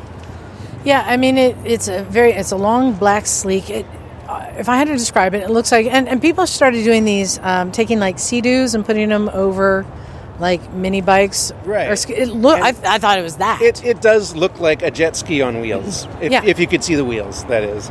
But um, but he's uh, he's uh, one of the things that was interesting is that he completely replaced the handlebars on the bike. I was going to say the bars and the windshield all look all low and Right. Well, there's no there's no no windshield on it at all. It's just the bars coming right behind the fairing, um, but it's got a um, like a, a, set of motorcycle type uh, like Clip- motorcycle butt type bar mount with clip-ons. Yeah. Uh, which is which is very unusual for scooters. You don't really see a lot of scooters with that, especially kind of um, you know road going scooters. Like you might see that more on scooters that are people are taking off road or something like that, but you rarely see clip-ons on a, on a road going scoot. Um, so that was that was an interesting and very very subtle because it the, it doesn't really stand out. Everything's black and the bike is black, and until you really look at it, you realize, oh wait, those are clip-ons on a scooter. Yeah, that's So- rad. Yeah, and uh, just lots of little um, little like uh, gauges and switches he's changed out. Everything's kind of blacked out, so it looks very sleek. Um, he's got aftermarket uh, some aftermarket body parts, like the the nose on the bike and the the bumper in the rear are apparently aftermarket parts, which you wouldn't really even be able to wouldn't be able to tell other than the fact that they're super clean. Like there's no no detail to them. They're just they're just like smooth curved panels. They look really really good. Something I, I kind of am learning to appreciate more is these kind of customizations, Mm-hmm. whereas you get into the big twin world, that these you know choppers and customs they show off every little thing they do and this is a whole nother kind of subtle world Yeah. of extremely uh, fine craftsmanship Mm-hmm. that disappears Right. It's it's like the the idea is to do do it in a very subtle way, um, where it's it's almost like it's it's it's understated. Um, like some of the things on, on this bike, other customizations he did, he has a stainless uh, stainless steel exhaust that is completely hidden. You can't even see it. It's it's completely under the bike, which helps give it the, the clean look. Um, he also had a, a custom front wheel machine for the bike that's uh, out of one piece aluminum and and also looks very very clean very sleek um, so yeah i mean it's like it seems like the the the the builder's goal was to make a bike that that's really kind of a sleeper that you wouldn't expect it to have all of these these custom uh, modifications done to it until you really look at it look at it very closely Nice. and it's it's a they they, did a really nice job and um, yeah i'm i'm impressed um, I've, I've kind of i've kind of had an affinity for for the Morphous just because it's it's so unusual being so low and long. Um, but this this bike really the thing I really like about this bike is that it takes that and makes it it makes a, a bigger emphasis on on that factor of the bike, just how, how low and long it is, and but do it in a way that makes it look as, as clean and sleek as possible. And it looks it looks like a, a missile or something. Nice. Well, thanks for spotting it and explaining it because I would. This is one of the things that I would have walked right by. So cool. Thanks. Yeah, my pleasure.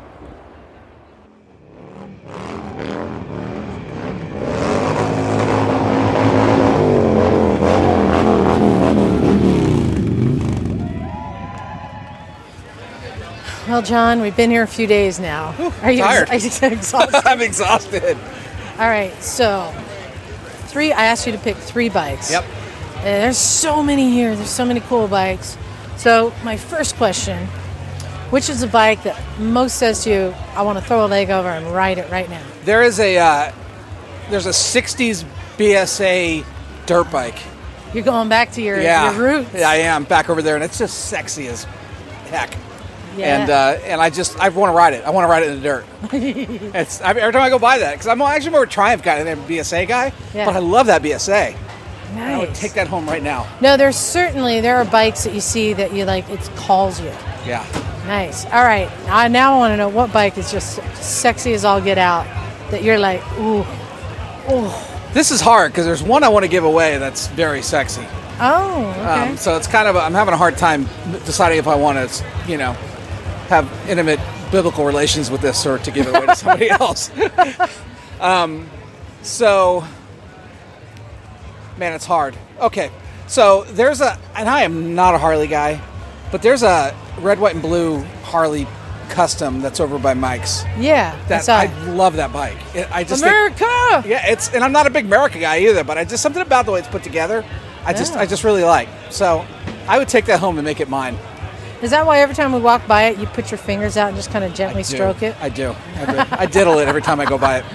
All right. And then lastly, what bike do you want to give to another misfit and why? You know, I I'm gonna go with another Harley. Believe it or not. Wow. So- Mr. Triumph. I know, Mr. Hate Harley, but I don't hate Harleys. Um, there's a uh, AMF Harley right over by where our Misfits booth is. Yeah. That I just it's a I think it's a Oh, right, right. Yes, yes, with that I love that AMF bike. I love the. AMF paint job, and, and you know what I'm gonna do? I'm giving it to you. Me? To you. Okay, I'm going to tell you what I'm going to do with it. What? I will take it. I'm going to put it on a shelf. Yes. It would look good on your shelf. I don't want to ride it. Yeah, it's I want to It's just like look candy. at it. It's like candy, isn't it? Yeah, yeah, yeah, Yeah. Thank you, John. Yeah, those are those are my three bikes. Cool. All right, we're good. All right, so we've mentioned that we brought a bunch of bikes to the one show to display. That's not the only one of the misfits who is presenting something here. We brought up one of the new kids, Lila. Lila, you were presenting. What, what did you bring? So I brought my photography to the show um, per Emma's suggestion, and you just sign up. They let you in or they don't, I guess. There's a lot of art here, though. Like every fence is uh, that's behind the bikes, that's um, inside of the shipyard, is six feet tall. And so each artist gets 12 feet of space to display whatever kind of art they want. Um, I brought a series of self portraits that I took, um, that are photographs that I took over the course of about eight years. And it's the bulk of my more artistic work. And so I brought um, 18 of them. it was expensive, I'll tell you that much. And um, we hung them up. It took a while. Liza helped me out getting them up there. And yeah, so other kinds of art. There's a lot of motorcycle art around, um, but there's also who's our friend Killian. What what's how Uh, would you describe his work? What Uh, so Killian, um, Killman Customs. Yeah. Uh, he does almost tattoo inspired.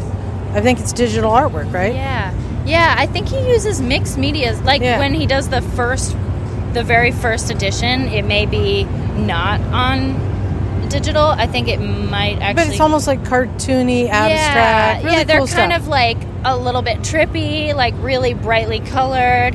They um they have like cartoon characters actually feature in them. Yeah. Yeah, and then they're like actually glow in the dark. They're, he uses glow in the dark um, paint or something like that. So So you come to a motorcycle show and you bring art, not a single motorcycle in it. But yeah, that's absolutely right. but now that you're here and you see what this is about, it's Yeah. about culture, it's about food, music, yeah, art, bikes. it's awesome. What else? What, what other art? Can you describe some of the other art that's here? Yeah. Okay. So we also have a friend who made these incredible quilts. Yeah, Sarah. Sarah. Yeah. And do you remember her her business name? I, I don't. Okay. Well, we'll find that later and maybe plug it in. But she does these incredibly detailed quilts, which I've heard she also does very quickly because she's extremely talented. And um, there, a lot of them are bike related. Um, a couple of them are hung right outside our little hangout zone. um, yeah. And uh, yeah, colorful. And one of them goes with scooters. She wanted to hang it up near some scooters. Yeah. Yeah. Um, let's see what else. What, There- what other? I mean, there's all different kinds. yeah, there's here. like everything. illustration. Um, there's beautiful custom painted helmets. There's a lot of helmet stands. Look, it looks like fine art. Mm-hmm. You know, um, there's a bike that's covered in pennies, and it matches a helmet, Helmet? that's covered I in pennies, which actually was at it was at the Yeah. icon or no, yeah, it's here on display It now. It was at the Icon Party. Yeah, the Icon Party. Um, yeah, there's prints, there's paintings. Uh, there, have you, is there Yeah. any like sculptures? I haven't think seen any. seen I've kind of been Things you can hang. but yeah, mostly stuff that you can put on fences. Um, so like a lot of 2D art. There are some really sweet, beautiful photographs of motorcycles in like action shots, which is kind of what I'm trying to move into. Partly is like culminating Mm-hmm. my interests of loving being around motorcycles and also photography, and like I'm pursuing that as a full time trade. So um, yeah, let's see. There was some illustrations that were like kind of like they looked um, like maybe chalk pastel or like um, charcoal, and they were very like you could really see the motion of Mhm. like a motorcycle kind of drifting, or you know, there were some really cool action um, illustrations. And to go along with all the cool stuff here, there's a lot of vendors. Lot Not of just vendors. selling new stuff. Some of them are selling old stuff, and you found yourself some. What'd you find? I did. So I have a thing. Hold on. Very loud. Those are like groms. That's a grom going by. That's really loud. so back to so you found some vintagey. I did, What'd yeah. So I actually work for a vintage dealer on the East Coast, and I'm really into vintage. So I immediately saw vintage booths and started wandering toward them. But before I even approached, I saw some red, a red leather sleeve poking out from a rack that was outside of a tent booth, and I was like, "What is that red leather?" So I immediately walked towards it. I made a beeline, and it was a ninja jacket which for those of you who don't know and haven't been listening incredibly intently i ride a ninja 250 and i'm hoping to um, upgrade to a larger displacement of ninja but this jacket is vintage it's red leather it's got ninja um, embroidery on it. it's like a, an, I think a '90s Kawasaki Ninja Yeah. Oh leather and it fits like a glove. jacket. I mean, I got a little extra room in my sleeves for when I'm got my elbows back, you know. Nice. And um, it yeah, it's great. I'm psyched about it. So first time here at the show. Yeah, we've got You, you, you enjoying lots of free swag. I mean, there's stickers everywhere. There's people are giving out bags and free shirts, and there's little fun games you can play to win a shirt.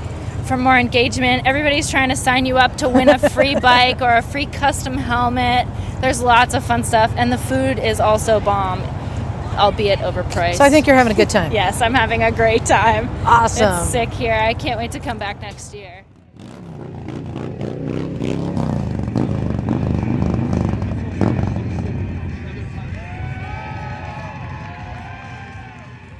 All right, so I'm walking down the road, and this is we're in the like little village, all the tents and vendors and stuff, Mm-hmm. and a bike caught my attention, and I'm like, Well, it's a good-looking bike, That's a good-looking bike." is, And I went, "Wait, what the heck is a Rieju?"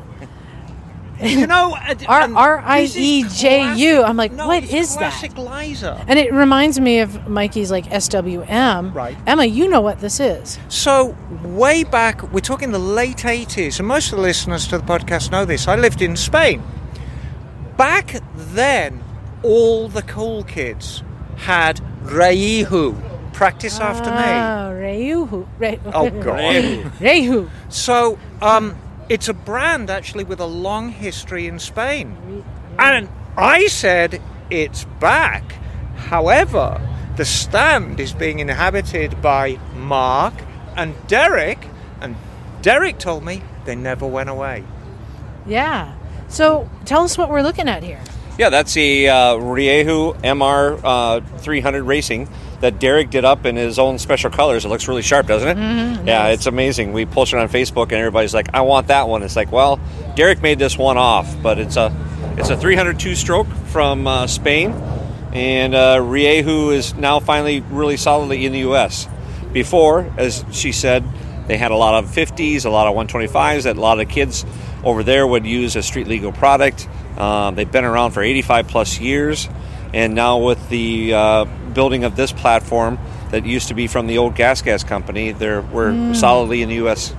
And a lot of people were just introduced to Gas Right. Gas because of Yep. Dakar, but it too is a company that's been around a long time. Yeah, yeah. Gas Gas uh, has been north of uh, Barcelona and Girona for many, many years, 25 plus years. They just were recently purchased by KTM Group, uh, so now they're part of the KTM Group. So the platform that was with Gas Gas, Rieju, just 40 kilometers down the road, said, "Hey, we want to we want to continue this this great product and this great bike." And I just want to make sure that people understand because, well, who the hell are Spaniards? Spain has a long history of having a love affair with motorcycles. Oh yes. Everyone's heard of Ossas, everyone's heard of Bultacos, everyone has heard of Montesas. These are very proud Spanish products that just made that jump for the export. There is a million more domestic products that are out there, equally high quality. Mm-hmm. Spanish are legit when it comes to bike making. Yes, it's the trials market, especially trials. and, Uh, they're huge into that. Montesa, um, all the brands almost come from there, except for a couple of them come from France and Italy. But they, they love their motorcycles. Pure, it's it's crazy how excited they get. Now, Derek, you said this is your bike here. Yes. So, uh, what what would it be most similar to in the bike world, like a, a KTM? What what is it most similar to, or is it its own thing? I I would say it's they're their own breed, definitely. All right, then why would somebody tell me why why Rieju over a Honda or a KTM? The fit and finish, the quality, Ah, there it is. The suspension. suspension, the motors, the just the product in itself is they they come with a all high quality setup bike with a average competitive price range on everybody else. 32 years in the industry of doing motorcycle repairs and it's probably the best bike that I've ran across yet.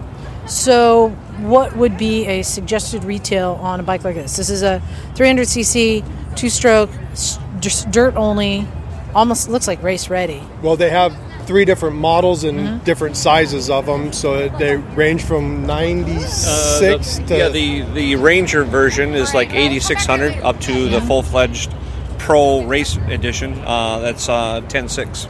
Okay, and we're going to include pictures of all these bikes on our on our website. Yeah, that one will get loved. Right, uh, it's it's an absolutely superb looking bike, and it's your build, Derek. So I really want to talk about what you've done to this. I mean, the graphics are absolutely stunning on this bike. It's primarily white with a red and green graphic, but it's these frame protectors and the engine protectors that really catch the eye. These are the all the guards are all the products that they we sell to go for the bikes. Right. Um, it.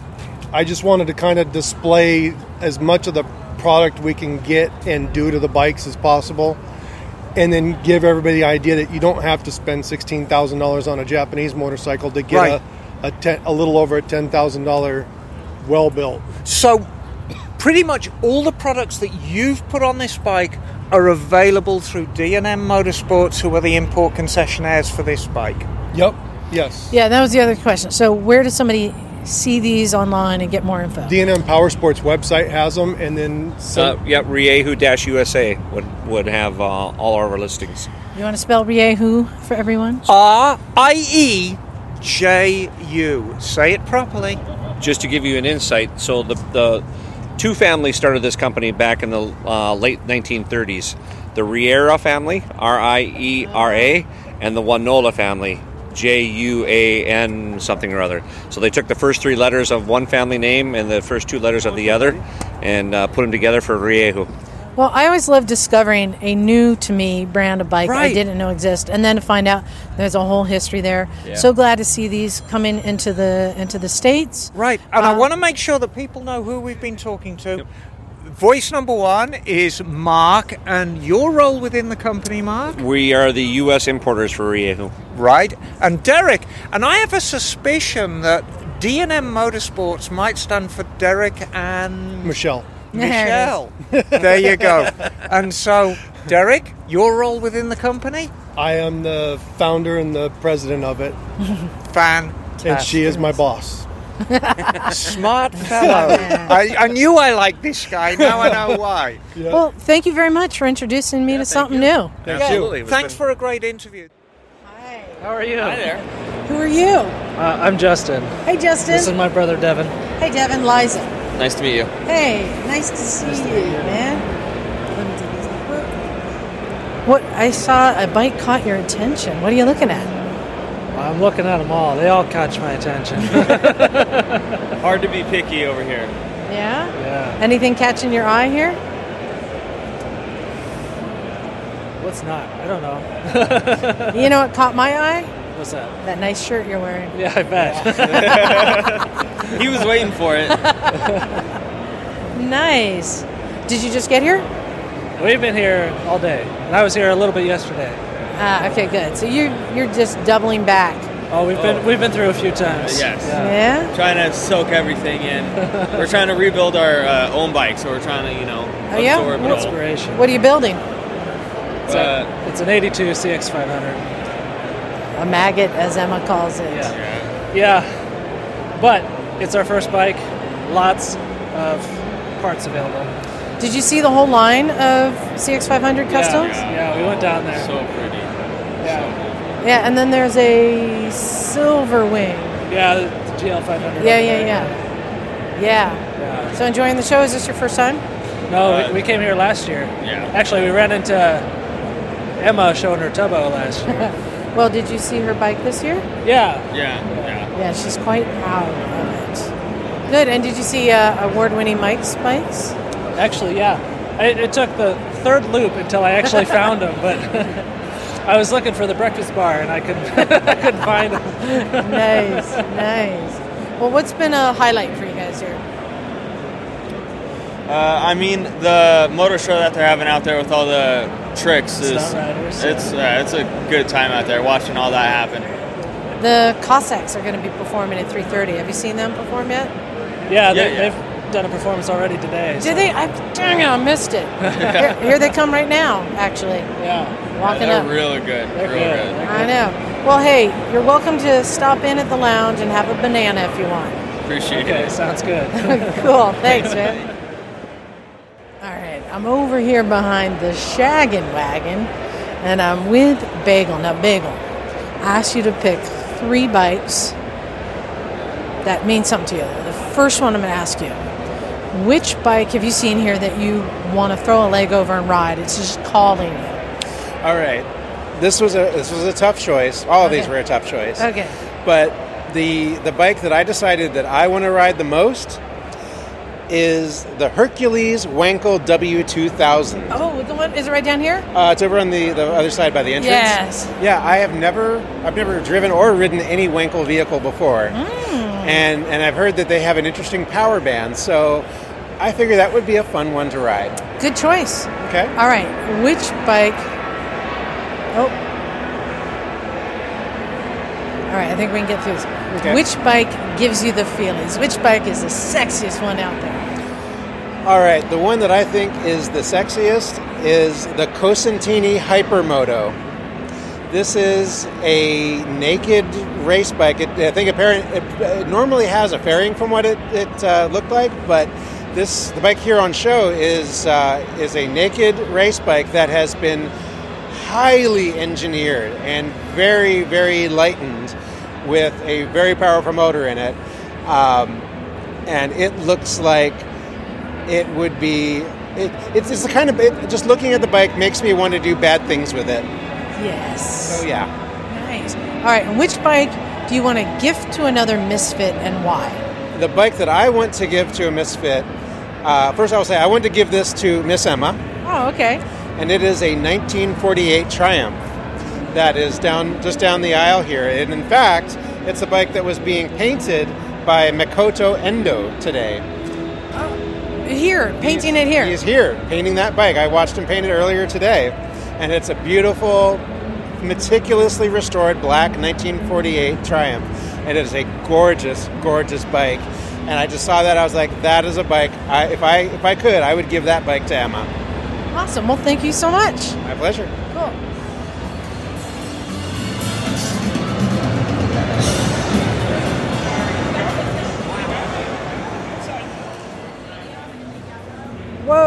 Hold on, Bagel. I just Yeah. found something cool. Um, we're just passing all these really cool Super 73s, and there's something here that caught my eye. Yeah, this is a Volcon two-wheel drive off-road motorcycle, electric. Okay, wait a minute. All right, all right. I got to ask some questions. Hi, who are you? I'm Zach. Hey, Zach, and you're with? Uh, Beaverton Motorcycles. And these, uh, you guys sell these? Yeah, we sell the Volcons. We sell roll uh, the Super 73s. We've got all sorts of bikes and fun toys there. All right. So, Bagel, describe this Volcon because it reminds me of a motorcycle. hmm Yeah, this looks like uh, it's a lot like the old, older. Uh, what is it? The, the Rokon. Well, there's the Rokon. It which- reminds me of a Rokon. This clearly is is a, a, a, a nod to the to the Rokon because the name is Volcon, obviously. Yeah. So it's a is that is that true? Oh, absolutely, yeah. Okay. that's what we're looking at. Yeah.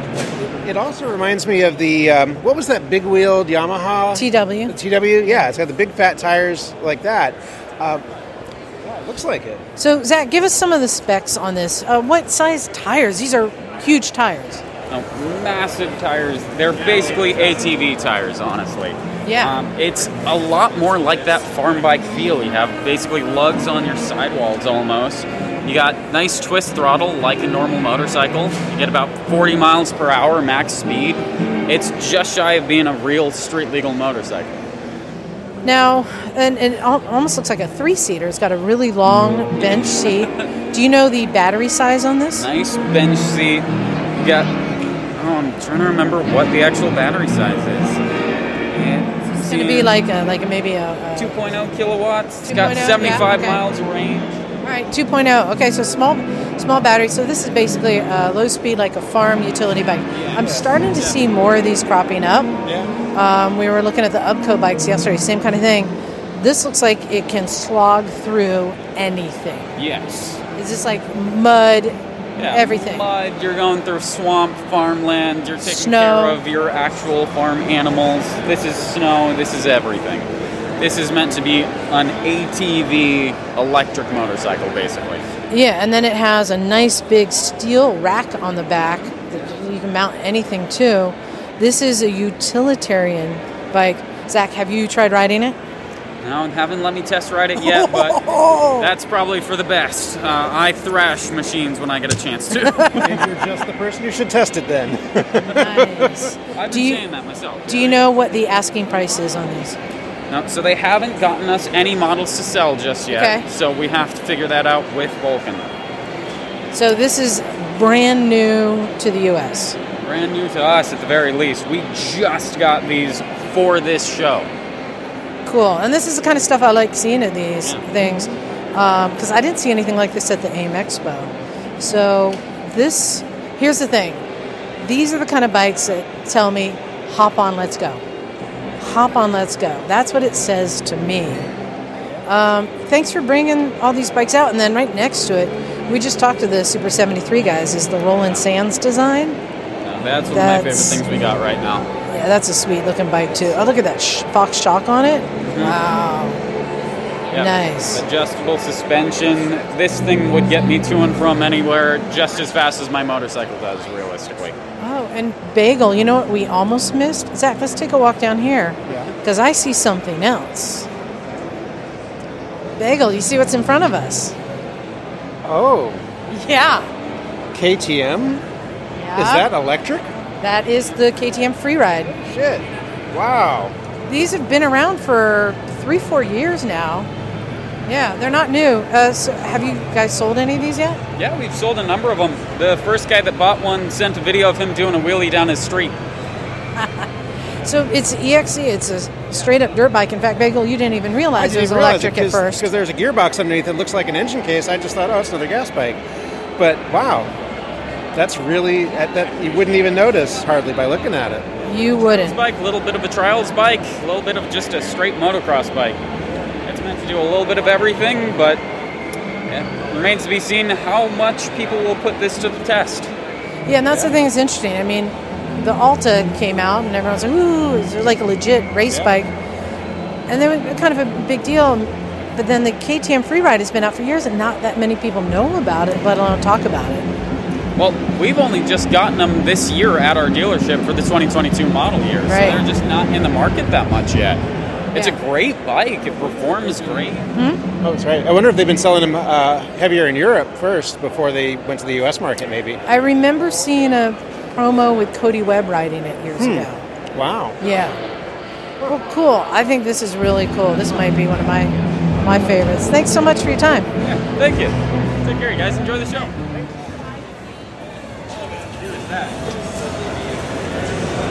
Short track bike or, uh, or possibly even on the street. Show, it is packed today. Now, the brief story is I came in on Thursday. I was very, very stressed.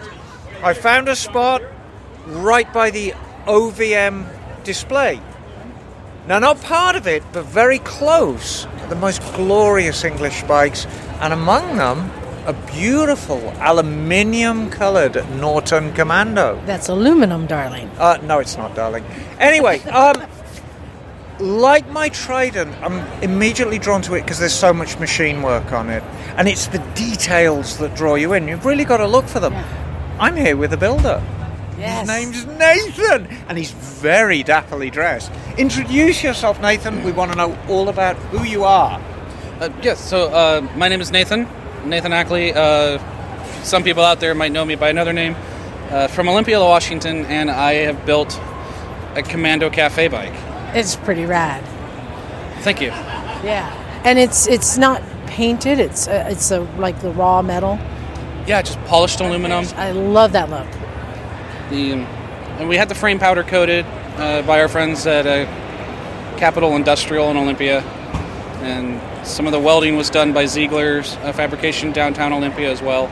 And the bike was built on commission for Urban Upholstery, also in Olympia. Uh, and the owner and his wife do fantastic furniture restorations. So, what you see, the leatherwork on that motorcycle was done by the owner and his wife. So, Nathan, you said you did it to a commission. Do you have your own shop in Olympia? Uh, so I got Dad's Garage. Okay. Uh, best thing he ever did for me was show me how to spin a wrench. Okay, great. That's fantastic. But we have a second guest with us because when I came up to you and said, Nathan, the, the machining on this bike is great, you said you need to talk to my mentor. So this is the Misfits. This is money, no object. We're talking to your mentor, Patrick. Hi. Who are ya? Hi, I'm I'm Patrick. I'm uh, just a motorcycle guy from up in Seattle. So, um, you ingratiated yourself to me greatly, Patrick, because you love Moto Guzzis, don't you? I, I do. Uh, I, I've tried to restrict myself to one one marque, so I always have the right parts. And you know, there's a lot to love in a Moto Guzzi as well. But so the commonality that binds you is this machine work that goes into the bikes, and that's really what I want to talk about. So, talk about some of the fasteners on that bike, and I want to kind of explore how you learn from Patrick as well. Yeah, I feel like. So I met Patrick when I was a teenager. So that was 12, almost 13 years ago. Okay. And he gave me a job back then, which is by far the best job I've had in my life. So when I started riding motorcycles uh, about seven years ago, I knew he had a motorcycle. Right. So we got back in touch. And then the bike he built went to the one show. Okay. So the night before the one show, I'm in his garage doing all the polishing. Shiny, Right. shiny, shiny. Well, you know, shiny brings home the bacon. It doesn't That's right. necessarily get you home, but it certainly draws the eye. And uh, this was your Moto Guzzi from seven years ago. Uh, this was a, this was a bike I actually built for a friend. Okay. Uh, but uh, yeah, I've, I've been into Moto Guzzi's for about thirty years. Fantastic. So you do all your machining in house. Do you have a lathe? Do you have a mill? Uh, I actually, the Norton is a lot of catalog parts. Okay. Uh, there's, I did some very minimal fabrication, just you know, cutter, drill press, bender. Um, the the thing was that bike was really oxidized. Loud bikes. yes. Intermission. We are. Yeah. Guess Harley what, noises. guys? We're at a motorcycle show, so um, you're hearing motorcycles behind us. Uh, so I did a lot of polishing to restore the bike. Uh, and then New York's NYC Norton has, Yes. has a fantastic option parts for commandos. As does Colorado. Yes, Norton Colorado Norton works. And the thing I like the most about your bike is the cohesiveness with with which it all comes together. You know, it's very very easy to raid a parts catalog, get these glorious looking parts, bolt them on the bike, and pay no heed to how the finished product looks. And oftentimes you can you can see a bike, and when you look close up, the details are superb. And you step back and you think, mm, that simply isn't right. That's not the case with your bike. It's a very cohesive design. And we wanted it to be a rider's motorcycle. Right.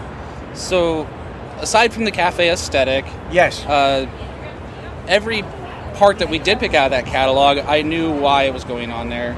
So stronger triple trees, Yes. better fork springs. Yes. Redo the engine mount so it doesn't wobble. Yes. Then you know electric starter. The Yes.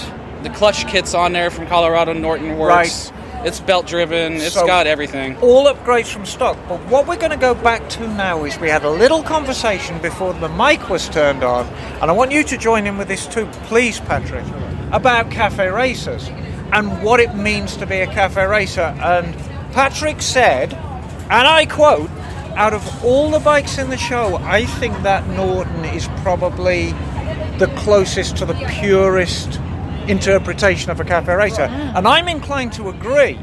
Now, does this bike have wrapped downpipes? No. Does this bike have a CX500 style gas tank? No. Does this bike have a Brat style seat and a loop on the back of the frame? Well, technically, it has a loop. Well, yes, but it's the Norton loop. It's the original. But I think the point I'm trying to make is these are the dog whistles for current cafe Wait. racer culture. Does it have uh, cheap uh, the, the the the I'm blanking intakes? Uh, pop the oh, pop the pod filter. filters. Does There's that pod not filters? a pod, pod No, filter we- inside. yeah, we well, then it's uh, not a real cafe race. Steel Dragon Velocity stacks. But I think the definition, I think, Patrick, you actually nailed it. It is a very, very close interpretation of what cafe racers were. Um, Ra- rather than custom parts that you've gotten from somebody else, you often want to just take the stock part, change it to suit yourself, and then make it as close as possible to appearing ah. as if it were always that way. And that's how it was done back in the day. Now, Liza's always very fond of telling me how old I am, and I am. 32. Oh, wouldn't that be Yeah, lovely? I'm 32 and holding, darling. The cafe racer culture had already come and gone when I was up and coming in the motorcycling world in the mid 70s. But there were a couple of those guys left. But the commonality with us all, we didn't have sufficient money to buy hotshot accessories. So you modified what was on the bike for lightness, for aesthetic, and that's what your bike represents to me. It's, it's modified, but it's modified in such a way that you could go back to the mid 70s, and I think your bike would fit right in. You know, in, in, in fact, Emma's been riding so long. She used to carve her wheels out of stone. Isn't that I true? had, did have wheels of stone, and my commute was past the dinosaur graveyard. But it, it was a very, very, very different scene back then. And you know, it's great now because we've all got a little bit more Well, I- spending I- power. Well, now that you, now that I know you've had stone wheels, is your is your butt also made of iron? I feel sometimes it is. I mean, only Eliza can really answer that. No, and, and I just want to say too, uh, having seen the bike and having Emma point out the fact that we've come a long way from the original cafe racer. Yes. That to us is, is like church, you know, like for me going to the Ace Cafe and everything. To have a young person.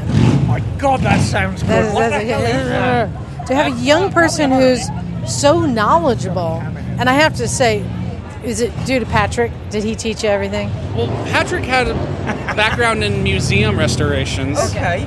So he passed some of that on to me, and I took the ball and ran. You've been trained well. I could. Well, off, often it's it's not necessarily training or explicit teaching. It's just saying, "Hey, um, like in a museum situation, Yeah. let's do it this way." Right. No, not not just do it this way. Here's why. Yeah. Right. You know, mm-hmm. this is this is how we present a best finished product. I'm, I'm guessing this is why you wanted to pull him in. You did all the work, but you probably owe a lot of everything you know and, and learning how to do it, and to be able, as she's pointing out, to know what is the proper way to do it through Patrick. So, And good, good job. That's the thing that appealed to me most about that commando build is it draws you in and the more you look, if you know, and that's the key, you've got to know, the more you look at it, the more details you see. That's my kind of bike. Yeah, you were pointing out the the nuts on there, Oh. just like the the Yeah. headstock nut. And just the finish on every Oh, nut, yeah. bolt, screw, clip is just superb. It's yeah, my and- kind of bike. And you have a very high standard. oh God, and yeah, so I worked to a very high standard. For you yeah. to find a bike that meets it, or how shocked were you to find out it's a young man? and so close by in this Yeah, I know. field. And I want to be absolutely clear there are a lot of bikes here built to a very, very high standard. But your standard is specific, and that's something that Well, you are teaching us all. It's about this detail. other, like more layers deep. Yes, That's what it's about. exactly. Exactly. It's a very, very nice bike indeed. I think it's just the greatest. And um, the triple tree. Yes. You wanted to ask him about the triple tree. well, actually, it is a it is a bought part. You said Yeah, it's from NYC Norton. Uh, we bought their triple tree, their engine reed breather kit. Yes. And then the, uh, I think we, we also got their transmission uh, ad- adjusters. Now, if you remember back, Liza, last summer when we were at Laguna Seca for the AHRMA races, NYC Norton fielded a couple of really, really strong running bikes, which sounded epic. Do you remember them? yeah. Yeah. And these are CNC. It's like the it's very, very much- clean. It's yeah. very clean They're- they're look. beautiful. But it's the cohesiveness that you're bolting all these parts yeah. together. And, you know, like Patrick said, when you're working in a museum environment, it is very different. I've built a couple of museum bikes, and actually, running and functionality is not high on the list. It's all about the finish. Yeah. Well, good. So uh, we'll have to go see what's else in there. The thing I love him, and I'm glad you talked to him because there's hundreds of bikes here. Every one of them has a story, Oh, yeah. and I, it's so great to find out some of these But- stories. But this is what makes a show like this so good. It's the people behind the bikes. I've maintained from day one, and I've never changed from that. As much as we love bikes, they're just inanimate objects. Until you introduce the human element into them, they don't come to life. And so interviewing the builders really completes Yeah. the picture. Well, I hope you win an award. It really, especially now that Emma's pointed out, sounds worthy of it. I think so. All right. Thanks well, for a great Thank you, interview, guys. guys. Thank you. pleasure. It was Thank an you. honor. Also online. And actually, no, you wrote up on this one at the garage, I think. Yeah, yeah. Go check out the seat. Holy. It's majestic. It's a celebration of the race. Wow. This puts sit on my face in a whole new lens. Yeah, you should have seen the old one. It was just straight up big ass face. It's This thing opens up too. That's sick. All right, Emma. It- Hello. it- it's your turn. Okay. I, I saved the best for last. Not necessarily. The, mine are quite unusual. All right, I asked you to pick three bikes. Yes. Are you ready for this? Yes. First bike, the bike you want to throw a leg over and ride. What is it? It's quite an unusual bike. I'm absolutely captivated by that Mm. Hercules W2000, the rotary. The Winkle. Yes. That's what Bagel chose too. What a wild bike. And they're just. They're so peculiar.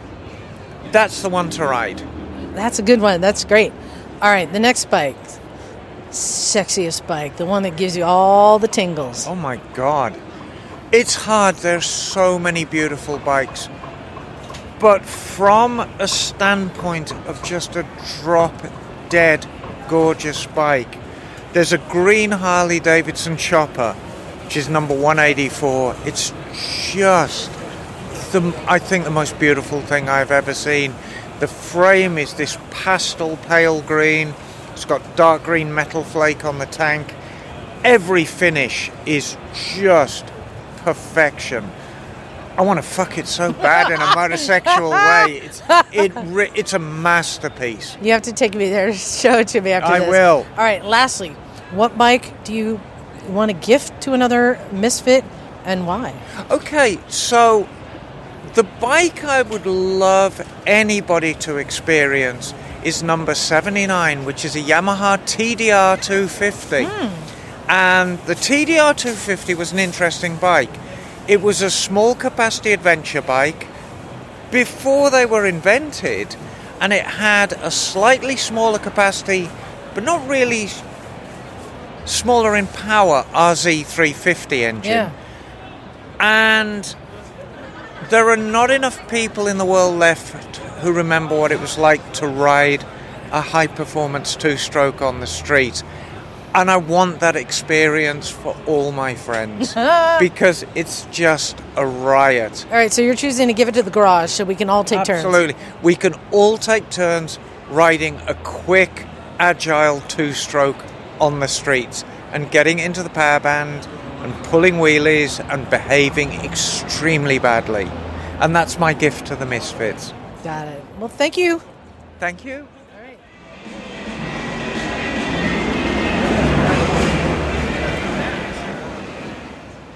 Well, man, this has been a great time here at the One Show. So many interviews, so many people we've met, um, just having so much fun. But one of the coolest things has been all the listeners who've stopped by to see us. In fact, I cannot even get any of my misfits gathered around the mic because they are all talking to people. So instead, I got some I got some fill-in misfits to help me. All right, let's say who you are. Devin. Hey, Devin. Tiffany. Melissa. Justin. All right, you guys, all first timers here. You guys have been here before. Um, what did you think of the show? Are you coming back next year? What do you think? I loved it. Uh, I love the stunt bikes, and I'm definitely coming next year. So much better than last year. Thank God for the end of the pandemic. yes, I agree. And yes, well, I'll be back. Great show. I'm local. I'll be back every year. So. All right, and now, who's your favorite misfit? Uh, Liza, of course. Mr. Stumpy, of course. Uh, it's Liza. Oh, there you go. Of course it is. On the spot. Hey, thank you everyone for listening, and thank you guys for coming and being a part, hanging out. Everyone's been hanging out in the lounge and having a good time. Did you get a banana? Yep. it's delicious, by the way. the night bananas, the cookies, good times. No, this is something that I love about it. Um, you guys, you know, listeners, but you're one of us too. Mrs. Stumpy, you've never really officially been on this show, have you? The one time I think you sat in? Did you? No, you haven't. But everyone is a misfit, and that's the thing I love about this place too, is we all have the same passion for bikes, for all things motorcycles. Um, so big thanks to all you guys for coming out and saying hi, wearing your T-shirt. Right on, dude. um, if you listen to the show, you know how the end goes. So let's see if you can do this. You know what, where we're going with this? Okay, let's see. You guys have no idea. We just got you. All right. Yeah, you figure it out. So thanks everyone for listening. I really appreciate it. I think it's time to get out of here. I'm Justin. Melissa. Tiffany. Devin. And we're out of here. Cool, cool.